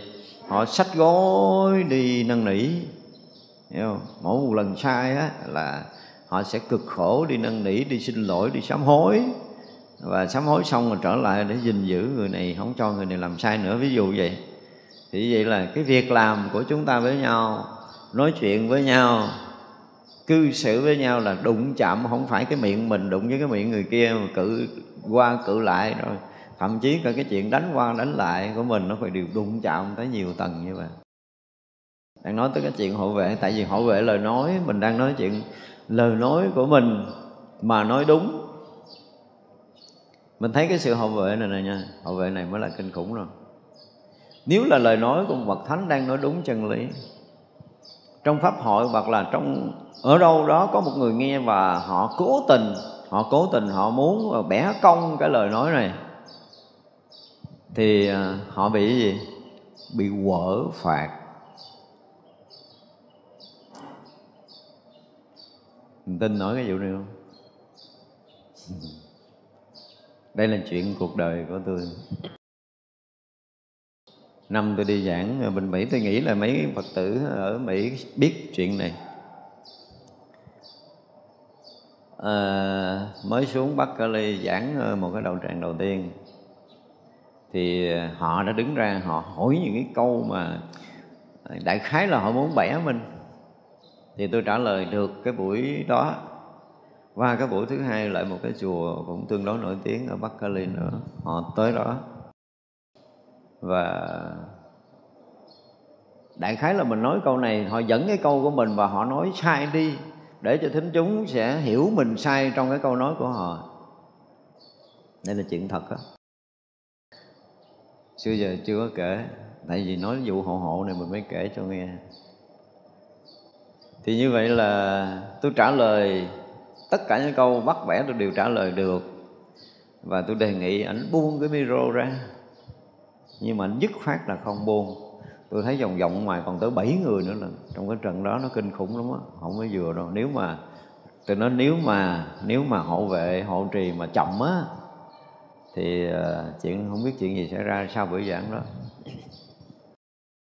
Tôi nói chú uh, trả micro ban tổ chức đi lần thứ nhất, vẫn giữ không trả. Sư cô trụ trì bước ra giật micro ảnh giật lại không trả. Tôi nói một câu thứ hai, không trả. Nói một câu thứ ba, vẫn giữ micro. Thì à, từ ở bên à, hông của cái à, giảng đường đó, có ông bà tuột xuống ghế và hướng về ổng lại một cái tôi thấy bật ngỡ ra rất cái micro. Lại cái thứ hai Ờ, tôi thấy ông giật giật lại cái thứ ba cái ông ngay đòn luôn. Và khiêng ông ra. Chuyện của thế giới tâm linh ai tin tin. Thôi tiếp tiếp tục để tôi kể cho nghe khúc sau.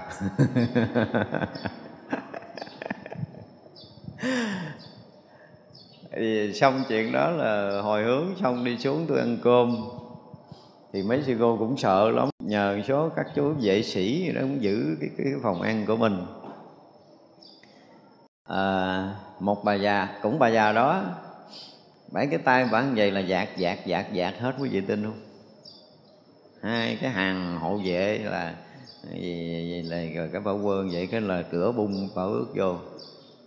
À, đây là cái chuyện nó giống giống như đồng bóng vậy đó giống như đồng bóng huynh đệ chi binh huynh đệ chi binh huynh đệ chi binh tôi nói binh cái con khỉ tới giờ này mới tới rồi binh gì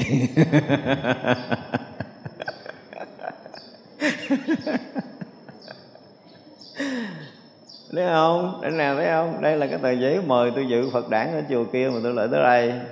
Mà ừ, thầy thấy tôi chạy đường xa lắm chứ bộ chạy từ tiểu bang kia qua tới bên đây là xa lắm mà kịp vậy là quý lắm rồi còn muốn gì nữa? À, thầy coi thầy bây giờ thầy kêu mấy người nào theo dõi cái thằng đó là 6 tháng sau nó sẽ chết. Là nó không còn ngồi dậy để ăn cơm được với ba lại của tôi ba cái roi mà tôi đánh nó hồi nãy là ba cái lại đó sẽ báo cho thầy biết. Chết chắc đó sáu tháng sau. Mà thiệt là sau này mình theo dõi là cái ông đó chết thì không, không có xin tha nha. Kể cho tôi nghe rồi nhưng mà thầy không có xin.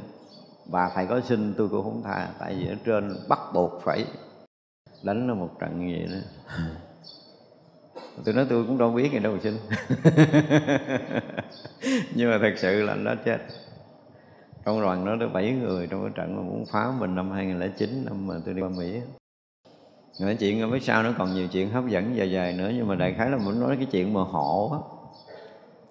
Thì nó sẽ có những cái người mà trong cái việc hoàn pháp, chúng ta thấy những cái lời nói, những cái cách làm của các vị, nếu mà có một cái gì đó mà nó phù hợp với chánh pháp thôi thì họ cũng sẽ có một cái lực hậu trì. Và nhất là cái lời nói của họ mà nói về đạo lý á, thì nếu họ đúng chánh pháp rồi thì cái lực lượng hộ pháp sẽ hậu trì và gìn giữ lời nói đó. Đây là một cái sự thật rồi nha. Tại vì mình nói tới cái tiền lâu nay mình không thấy sự dùng cái thần lực để hậu trì ngôn ngữ tự tại. Lâu nay không gặp bữa nay gặp cái câu này cho nên mới xì xì cái chuyện chút chút của nó nhiều chuyện cũng vui lắm sau này chắc có lẽ là nó sẽ viết thành viết thành cái nhật ký hay gì cho nó ấy, chứ còn nói trước công chúng nhiều khi thành, trở thành nói khoác á. Thế còn nói về ngôn âm âm thanh mà có cái thần lực hậu trì là đây là một cái sự thật. Đây là một cái sự thật. Rất hiếm có khi mà chúng ta thấy được cái điều này. Ví dụ nha, có một người ờ, đang bệnh rất là nặng và cái gì đó bác sĩ ờ, báo là sắp chết rồi, gia đình cũng sợ, điện tới nói không sao đâu con, chắc một bữa nữa nó về nhà. Thiệt tối cái nó tỉnh, sáng hôm sau nó về. Lực lực, nó có cái lực đó.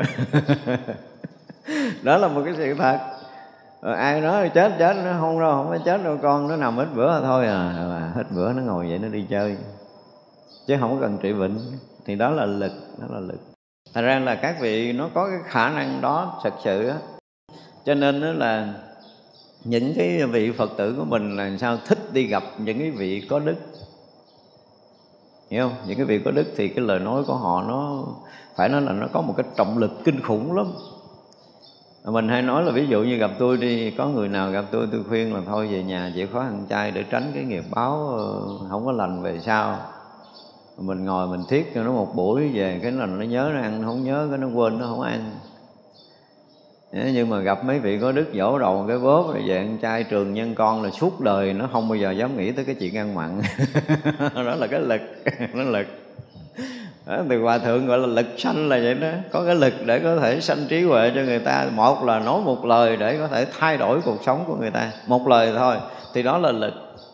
Một lực về công phu và kèm theo cái thiền định kèm theo năng lực kèm theo đức độ tu hành nhiều nhiều nhiều nhiều cái lực đó thì cho nên mới được làm hòa thượng hòa thượng gọi là lực sanh mà. Lực trí tuệ để có thể sanh trí tuệ, lực để có thể chuyển hóa người, lực để có thể thay đổi con người khác bằng một lời nói thôi.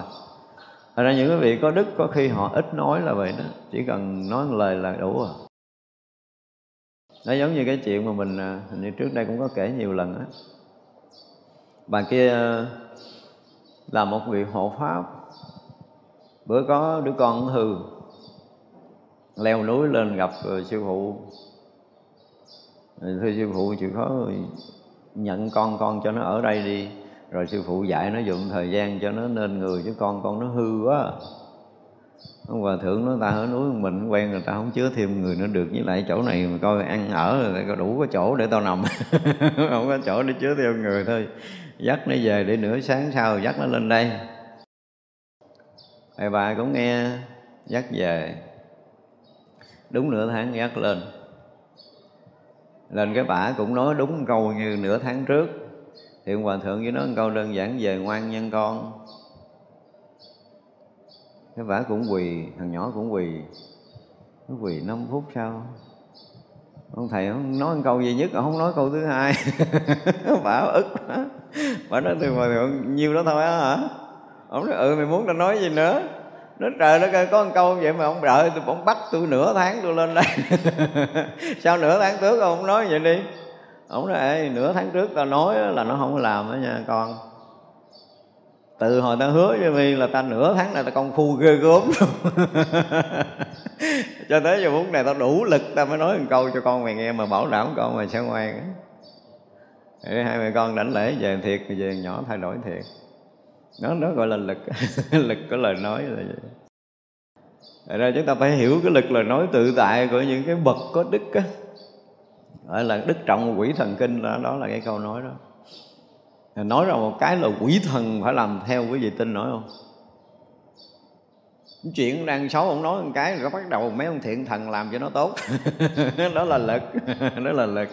Mà chúng ta ít biết cái chuyện đó lắm chỉ có những người mà bên sau thế giới ờ, vật chất, họ có một cái nhìn, có một cái hiểu thì họ sẽ thấy cái lực hộ vệ này, cái lực hộ trì này. Tại vì các vị chư thiên rất là, gọi là rất là muốn thực hiện một cái điều gì đó cúng dường cho những cái vị ờ, có đức, hiểu không? Thành ra đợi ổng mà suy nghĩ thôi. Chứ đừng có nói là nói ra miệng như ví dụ như là có một cái, ổng biết một cái chuyện gì đó của ai ở đâu, bị cái gì đó, cái ổng hướng tâm gì đó, ổng suy nghĩ là thôi cho đứa này nó nó qua cái cua này đi, để cho nó tỉnh nó tu. Đầu suy nghĩ vậy thôi. Thì người này thực sự qua cái tai nạn là tỉnh lại để tu. Nghĩ thôi á nha. Thì mấy vị gọi là, mấy vị thần, mấy vị chư thiên là sách gói đi làm. Gói đi làm đấy là sự thật. Chúng ta không hiểu nổi cái này đâu. Cho nên các vị mà có đức ít khi nào nói chuyện ít khi nào nhận định một vấn đề gì hoặc là quở ai ha? Quở là cả như xong á đừng có để cho mấy ông quở. Chỉ có lực. Cho nên chỉ cần nói thôi là cái vị thiện thần mấy vị hộ pháp đều phải thực hiện cái lời nói đó. Đó là lực đó là lực. Thành ra mình thấy dùng cái từ mà dùng thần lực để hộ thì tức là âm thanh. À, được cái âm thanh mà thần lực hộ trì tự tại này là các vị thánh luôn luôn có. Các vị có đức luôn luôn có đừng có dẫn chơi đừng có chọc. Để cho các vị nói điều tốt. Tức là mình là làm sao mình à, được gặp một cái vị có đức rồi đúng không? Thì mình chỉ rằng à, thưa ngài à, xin à, xin ngài ban cho con một cái lời phúc lành gì đó, một lời tốt đẹp gì đó để cho đời con nó được thay đổi. Thay đổi liền á, không có chơi đâu á. Một lời thôi có thể thay đổi hết cuộc đời của mình. Chứ đừng có nói là mình đã qua cái chuyện nhỏ nhỏ lặt vặt trong đời sống rồi, không có đâu. Đó là lực, lời nói của những người có đức. Chúng ta phải hiểu được điều này. Chứ như không, nhiều khi mình nghe cái lực hộ trì là mình không biết cái gì.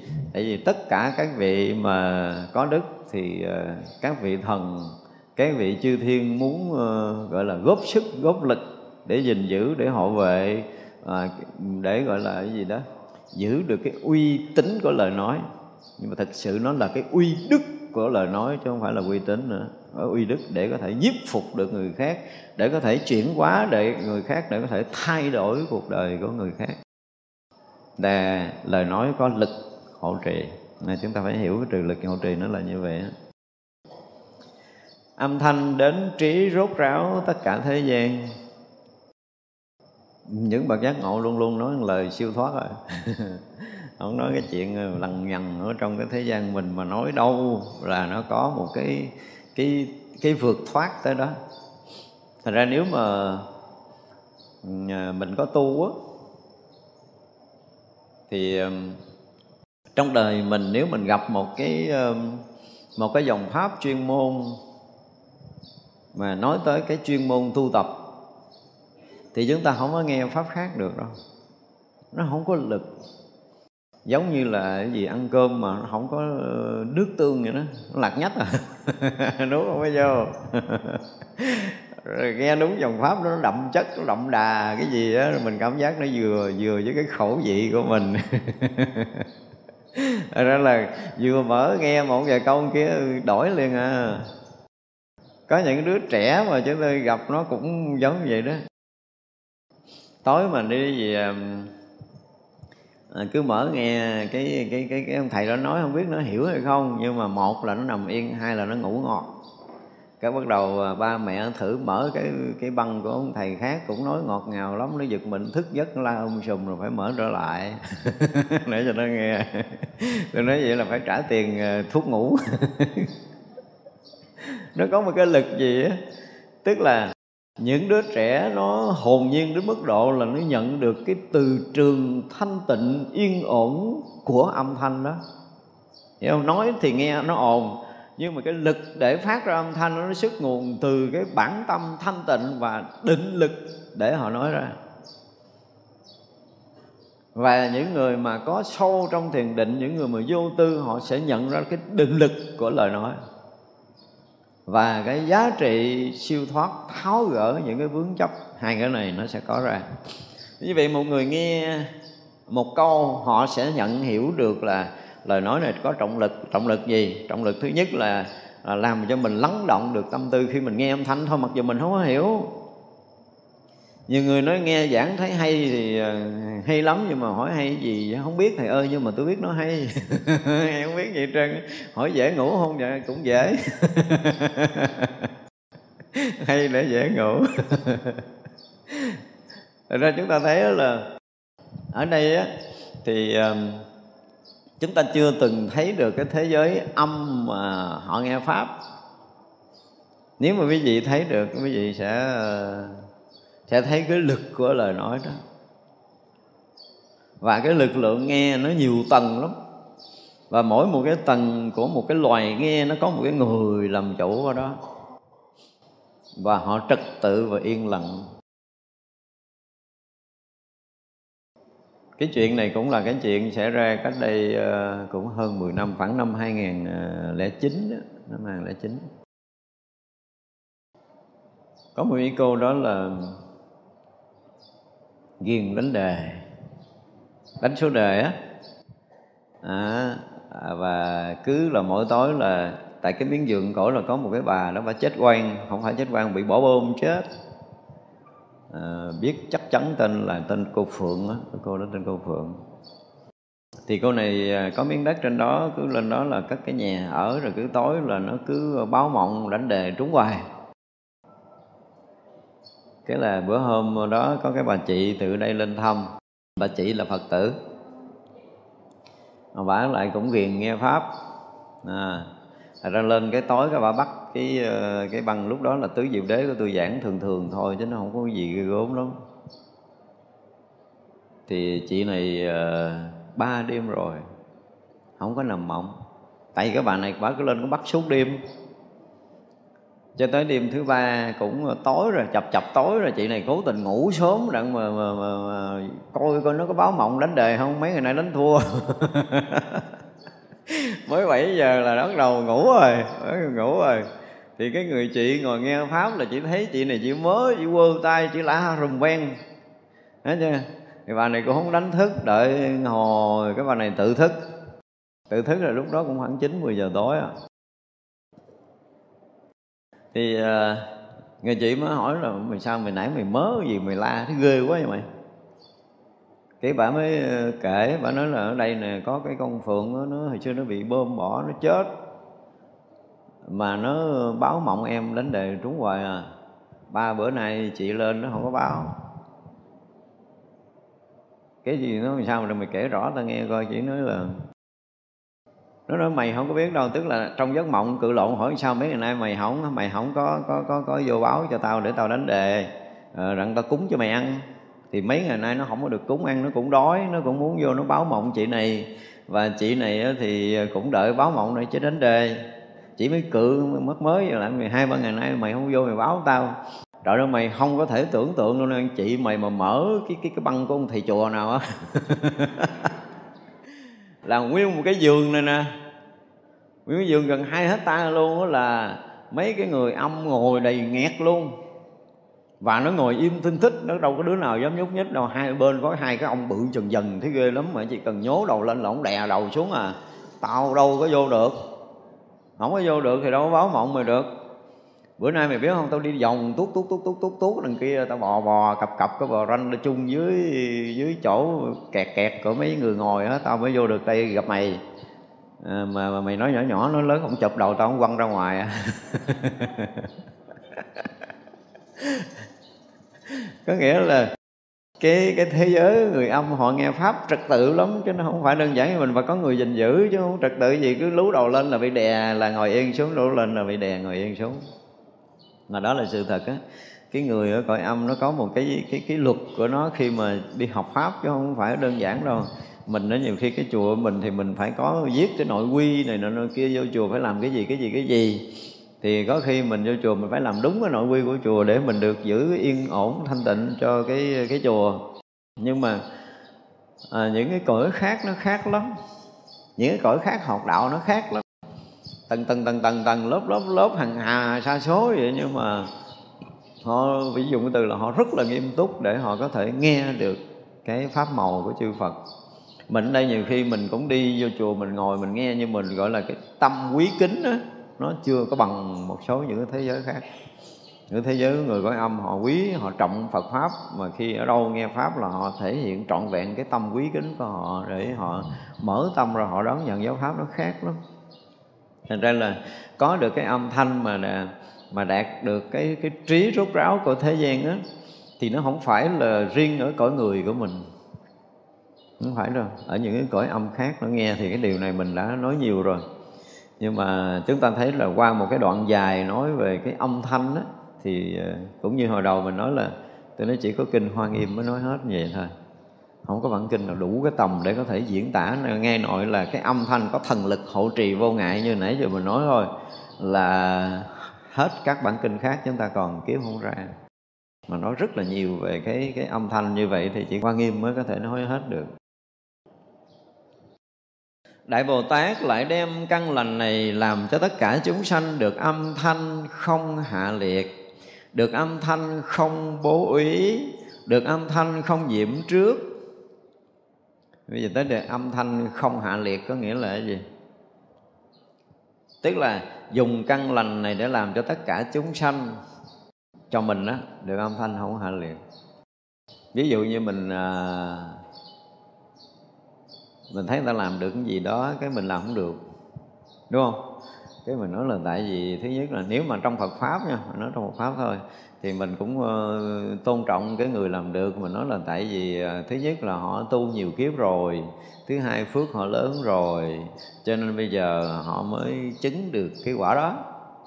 Còn mình nữa thì uh, uh, do mình ít tu rồi căn lành mình nó cạn mỏng nghiệp chướng mình nó sâu dày. Đó bắt đầu rên rên như vậy là biết hạ liệt. Đúng không? Có nghĩa là mình à, mình không có tự tin. Không cái tự tin nó khác với cái ờ, cái gọi là cái ngạo mạn, cái ngã mạn. Hai cái này nó khác nhau hoàn toàn. Người ta cũng là người người ta cũng đi đứng ăn nói giống như mình, ăn ngủ cũng giống như mình, không có khác. Thì người ta chứng được thánh quả là mình cũng sẽ chứng được thánh quả, mình có tin không? Nhưng nếu mình không tin là xem như cái tâm hạ liệt của mình thấy mình là phàm phu rồi bị nhiễm trước, rồi bị dính mắt, rồi bị cái này, bị cái kia, mình đem một đống ra mình tự mình không có dám tự tin suy nghĩ là mình có thể đi được đến bờ giác ngộ giải thoát giống như những vị thánh hồi trước đã từng làm. Rồi mình sanh cái đời sau Đức Phật, rồi cái thời à, xa chánh pháp, rồi không có gần gũi thiện tri thức gì nữa, mình cứ đem một đống ra cái mình để mình phải nghĩ, mình phải nói tới những cái chuyện mà mình không có thành tựu được những cái điều mà các vị trước đã thành. Tôi nói ngay cả cái chuyện thành Phật mà mình không dám tin thì mình đừng có tu. Đó thì vậy là mình sẽ thoát được cái tâm hạ liệt, có nghĩa là cái khả năng của mình để có thể tu tập thành bất kỳ cái gì mà chư Phật, chư Thánh đã từng thành. Đương nhiên là không phải là mình thành trong đời này nhưng mà chắc chắn cái việc mà nó chứng thánh quả của các vị thánh đã từng chứng, mình sẽ chứng. Mình phải phát tâm phát nguyện để mình thoát khỏi cái tâm hạ liệt của mình. Vì các cái vị à, bồ tát muốn cho chúng ta có được cái âm thanh không hạ liệt, tức là lời nói và suy nghĩ của mình nó không có không có hạ thấp. Để mình có cái tự tin. Thứ hai là âm thanh không bố úy tức là âm thanh không sợ hãi ví dụ như bây giờ mình nói trước công chúng một lời, như hồi nãy tôi nói, nếu quý vị hiểu được cái giá trị lời đúng, lời sai, để có phước, có quả vậy, mình dám ờ, lên công chúng mình nói chuyện không? Không dám đâu, run. Tại vì không có tự tin.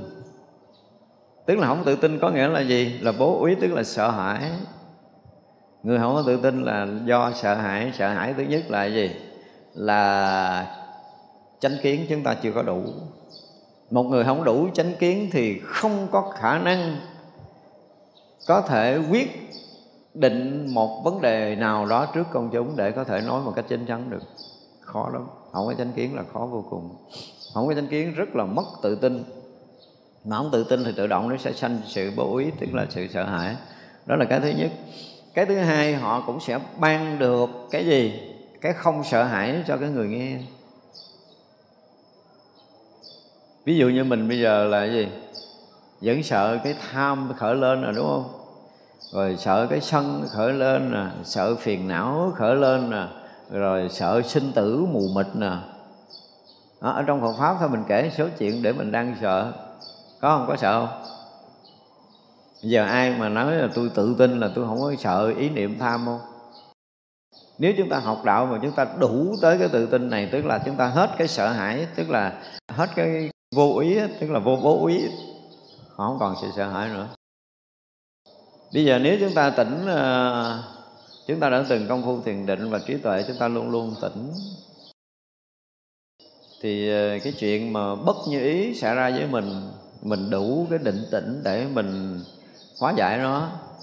Cho nên mình đâu có sợ có những cái hấp dẫn của cuộc đời hiện ra, những cái mà mình đã từng ham thích ngày xưa, nhưng bây giờ mình mình thấy cái giá trị của cái sự thanh tịnh ở tâm, nó lớn gấp một tỷ lần của những cái đồ lặt vặt đó, thì mình à, có khởi tham không?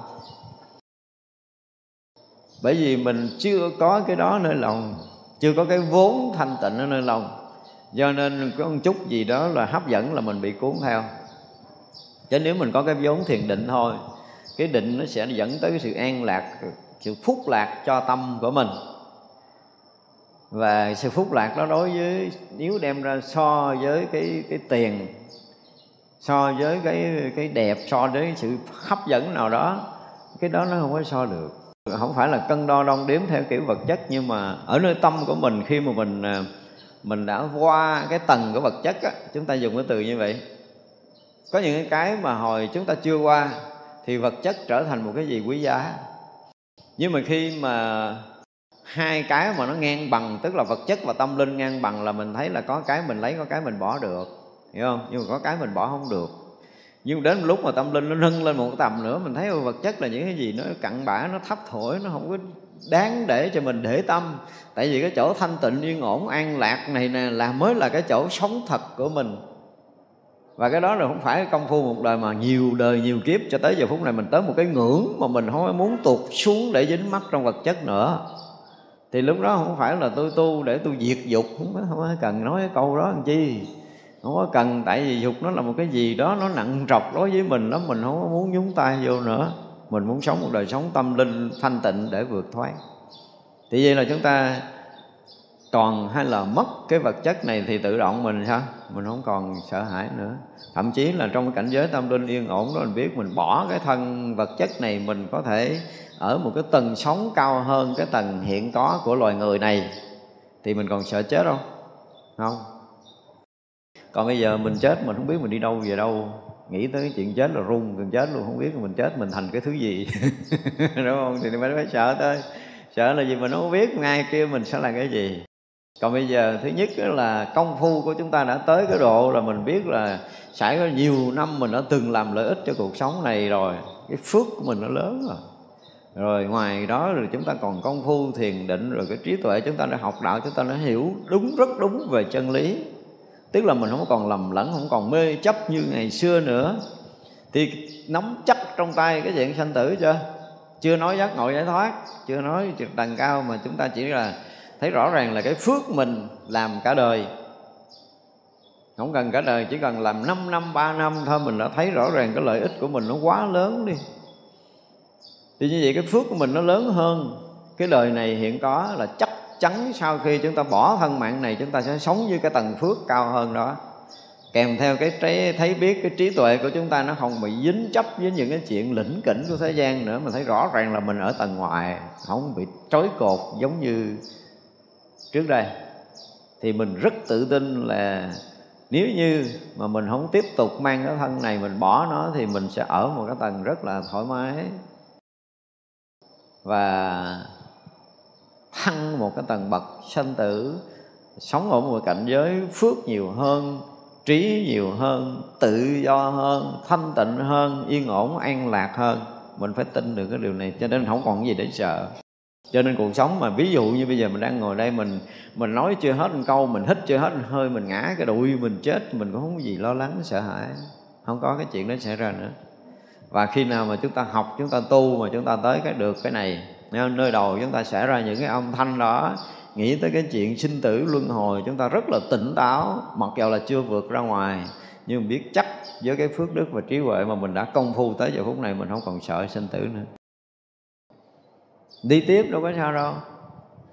Và với cái thiện căn mà mình đã từng tu tập lâu nay, đúng không? Sẽ kết được cái duyên lành để chúng ta được liên tục gặp gỡ chánh pháp và gặp gỡ minh sư, được ở trong ngôi nhà tam bảo. Cái điều đó mình rất tự tin. Tin không? Hết cái chùa này bao nhiêu tăng ni tin hết không? Lơ lơ, không có dám ngó tôi luôn. chưa có đủ tự tin rồi nữa là cái như thua. Tức là trong lòng mình còn nhiều cái sợ hãi mà mình không nói chuyện sợ hãi. Thế gian mình đang nói tới cái chuyện sợ hãi của người tu á. Người tu thứ nhất là sợ cái việc ra đi mù mịt đúng không? Sợ bị phiền não giấy khởi cái phút cuối phút lâm chung. Trời ơi cái phút lâm chung mà phiền não giấy khởi là kinh khủng sợ. Mà nếu chúng ta là một cái người mà hay hờn hay trách hay à, gì đó hay tuổi rồi hay hận hay so sánh hay ganh tị ha là là là phúc lâm chung, hãy coi chừng. Những cái này nó sống lên ghê lắm. Chỉ cần là cái phút gần chết, cái nhớ cái bà kia có mặc áo dài đẹp hơn mình là nổi điên lên một cái thôi là cả như không biết đi đâu rồi đó. Đừng có nói chuyện khác nha. Chừng đó là đủ mệt rồi đó.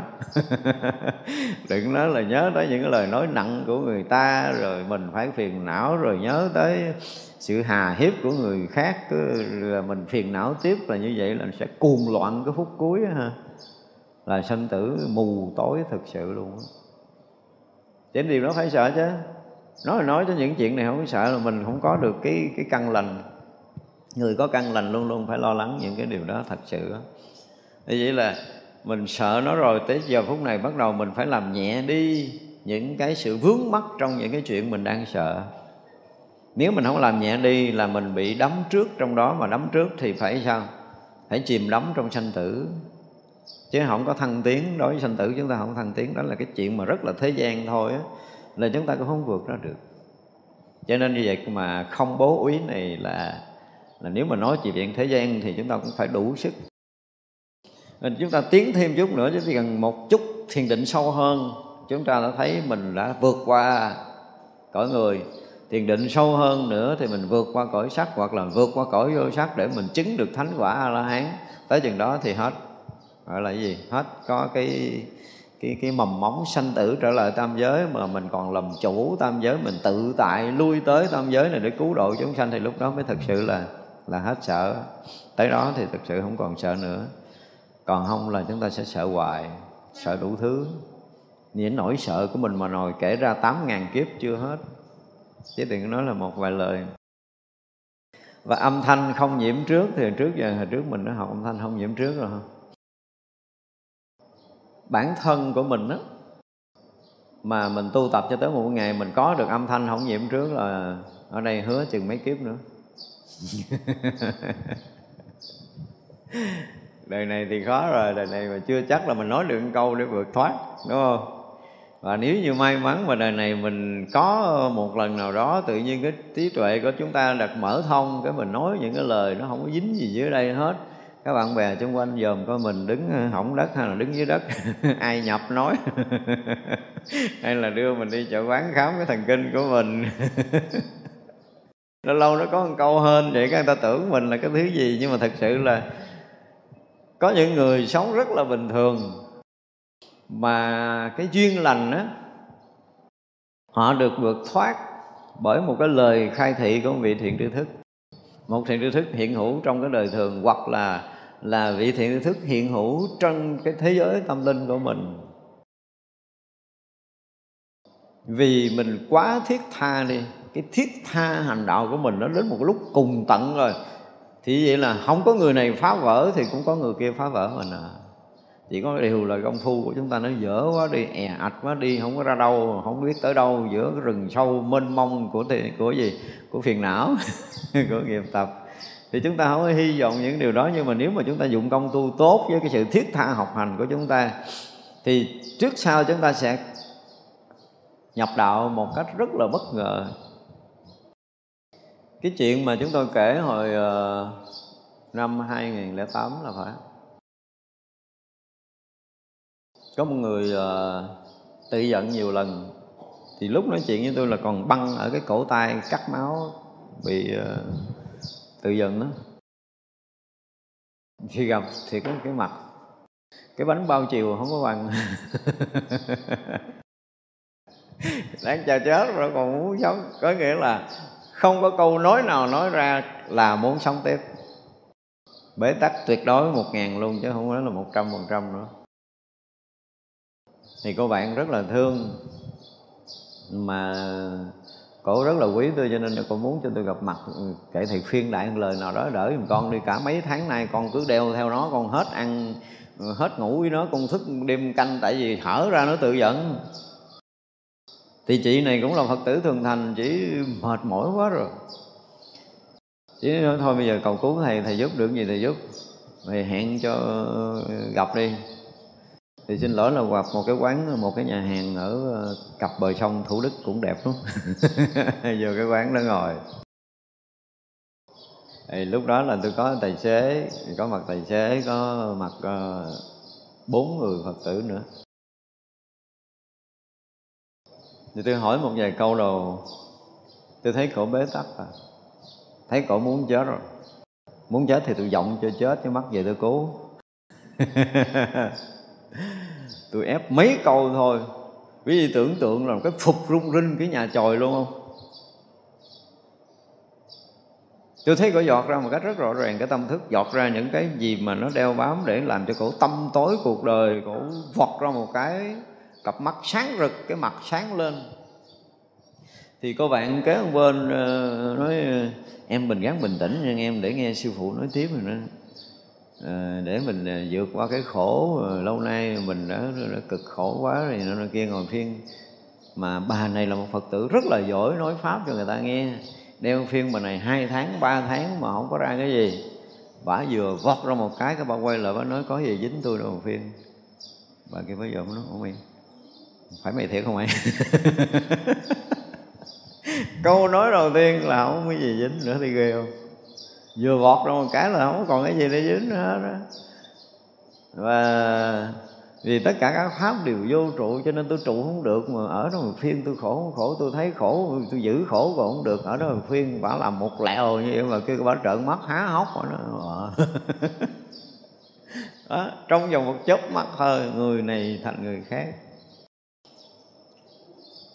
Vì lý do tại sao? Tại vì bà muốn chết bà không còn một cửa nào để sống nữa hết đó sướng như vậy đó. Nếu mà gặp người này thì tuyệt vời. Khổ kiểu nào cũng được. Cực khổ sẽ sanh cực lạc, đó là nguyên lý rồi đúng không? Bề mặt nó lớn nhiêu là bề trái nó bự nhiêu. Cho nên gặp trường hợp đó là ngon hơn mấy người nhập thất 30 năm. mà không ai tin rồi này cho nên tôi cũng chờ, tôi chọc cho mọi người nó khổ tới mức độ mà không có còn đường để gỡ. Lúc đó đập thêm một cái nữa là ngon lành, nhưng mà chưa ai dám khổ theo cái kiểu của tôi chỉ. Tính nó một trăm phần trăm chết, không còn có một mãi may hy vọng sống.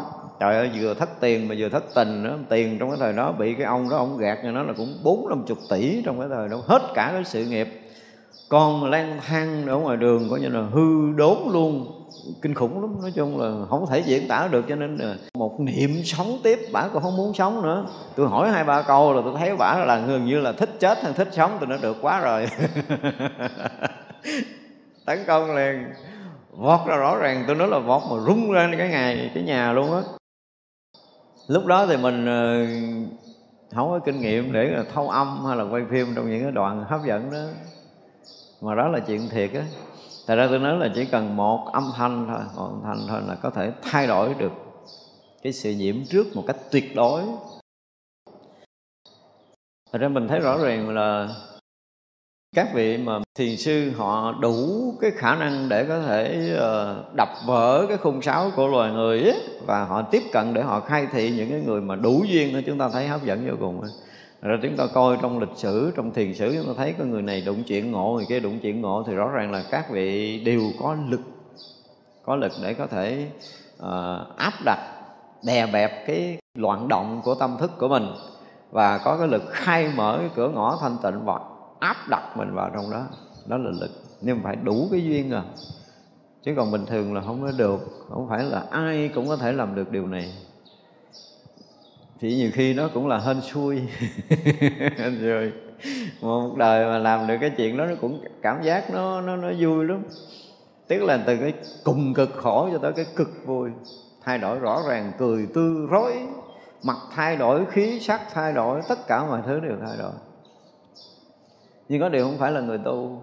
Nó vừa vén một bức màn sáng, nó giống trời xẹt một cái ánh sáng đó thôi.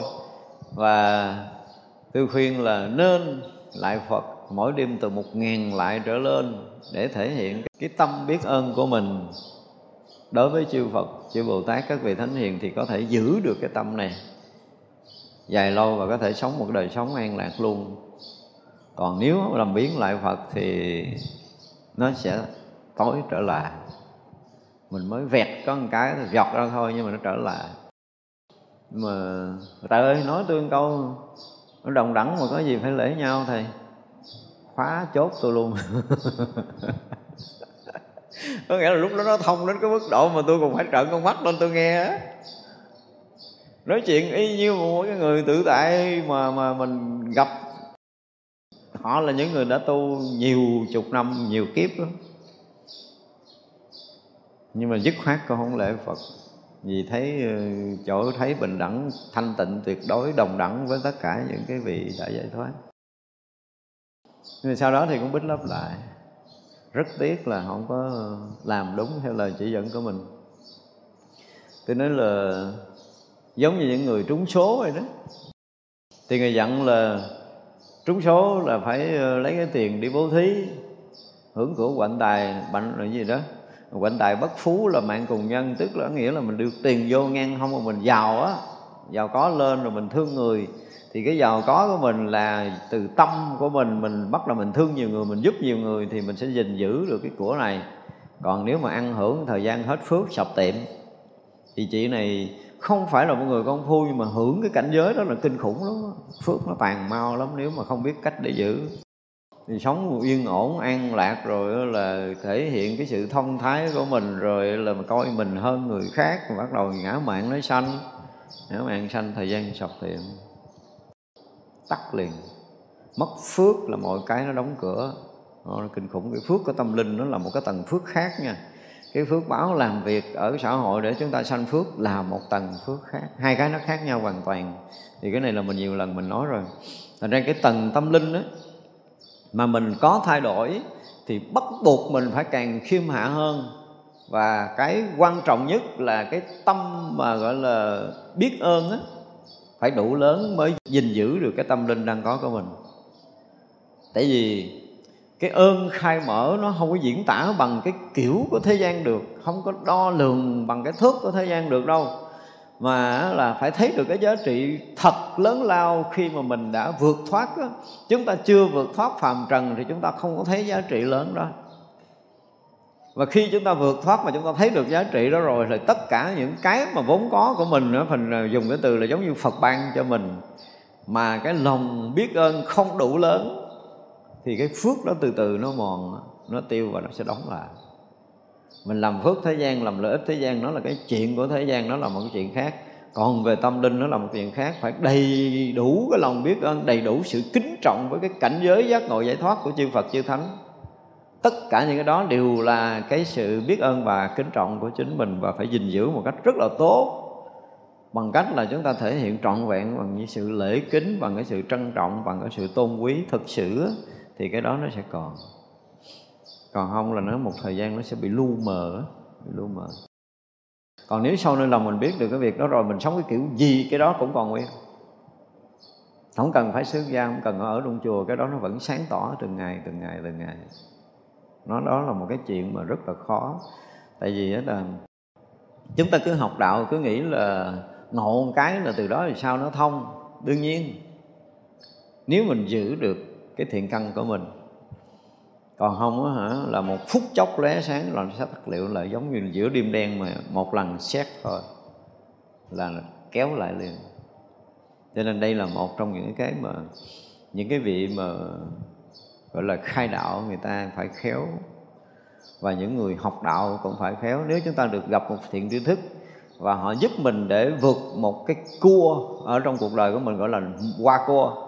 Không? qua cua thì đường phía trước nó rộng mênh mông thì cũng phải giữ vững tay lái để đi cho tới đích. Còn qua cua mà thả tay lái thì rất xuống vực. Mặc dù là ra cua rồi, đường phía trước thẳng rồi nhưng mà thả tay lái là rất vực đó đừng có giỡn chơi, không có đơn giản đâu nhưng mà trong đời tôi thì tôi gặp rất là nhiều những người mà họ đã gọi là cái gì được được những cái lời nhắc nhở được cái sự thúc bách được ờ, bẻ qua cua một vài lần nhưng rồi họ bích trở lại họ bích trở lại cũng nhiều thì rõ ràng nhìn sâu về nhân quả nghiệp báo của họ à, cái phước của họ chưa có tới gọi là giống như cái gì vú cây chín ép rồi đó à, vú vú trái cây mà chín ép là ăn nó bị chua chua nó không có ngọt. Thành ra là cái cơ hội để mà được một vị thiện tri thức khai thị cho mình là một cơ hội lớn. Đó là cái duyên mà gần như là nhiều kiếp chúng ta được gặp lại. Yeah cũng từ một cái duyên lành mình cúng dường cũng vị thánh đó hồi đâu năm ngàn mười ngàn đời kiếp gì vậy trước á thì vị thánh nó cũng lấy tay xoa đầu là sẽ có cái duyên lành sẽ mở đạo lý cho con hay gì đại khái vậy. À, tới giờ này năm bảy ngàn năm rồi chúng ta mới gặp lại. Và đúng cơ duyên đó vị đó sẽ thực hiện lời hứa của mình mở cho mình cái. Và nếu như mình thực hiện cái lời dạy và mình tiếp tục gìn giữ được thì mọi chuyện nó sẽ tốt lên. Còn không bích lấp rất là nhiều và đây là cái việc mà tôi gặp cũng thường á. Những cái vị ờ, không phải ở ngoài đời đâu mà những vị xuất gia mà cái thời năm ờ, 87, 88 á, là thông thái kinh khủng. À, thông thái đến mức độ mà ông coi tôi không ra gì luôn. rồi thì cũng bắt đầu nó lớn lên, sự thông thái lớn lên là cái bản ngã nó lớn lên theo. Rồi cũng coi không ai ra gì, cũng nói trời, nói đất thời gian, thì bây giờ ờ, cái gì đó. Không biết thành cái gì luôn. Đức ta ra, đức ta thắng. Chạy, không biết chạy đường nào luôn. Nhiều lắm, tôi tôi gặp nhiều lắm, rồi cũng mở rộng tràng, cũng dạy đạo rồi đủ thứ hết, nhưng mà nó không phải cho nên có những cái mà mình à, gọi là cái gì bằng cái công phu uh, thiền định bằng cái thiện căn được huân tập nhiều đời nhiều kiếp và phải khéo gìn giữ nữa. Chúng ta phải dùng cái từ là chúng ta khéo gìn giữ những cái điều đó. Và cơ hội để chúng ta được lóe sáng là một trong những cơ hội lành và kết quả tu hành trong nhiều kiếp của mình. Nhưng mà sau lần lóe sáng đó chúng ta phải giữ được ánh sáng đó một đoạn dài bằng cách là chúng ta huân được cái đức thể hiện cái lòng biết ơn lớn lao chứ không phải lễ Phật thường xuyên mấy cái người mà thường tới đó là thấy mình ngang bằng Phật tổ hết đó và những cái lý luận nhà thiền cũng làm chết người ở những cái chỗ là là thấy thì cùng Phật tổ làm thầy trời người á. Chưa có có thật sự tan biến một cách tuyệt đối, tức là chưa có, gọi là đối với nhà thiền được gọi là chưa có triệt ngộ á.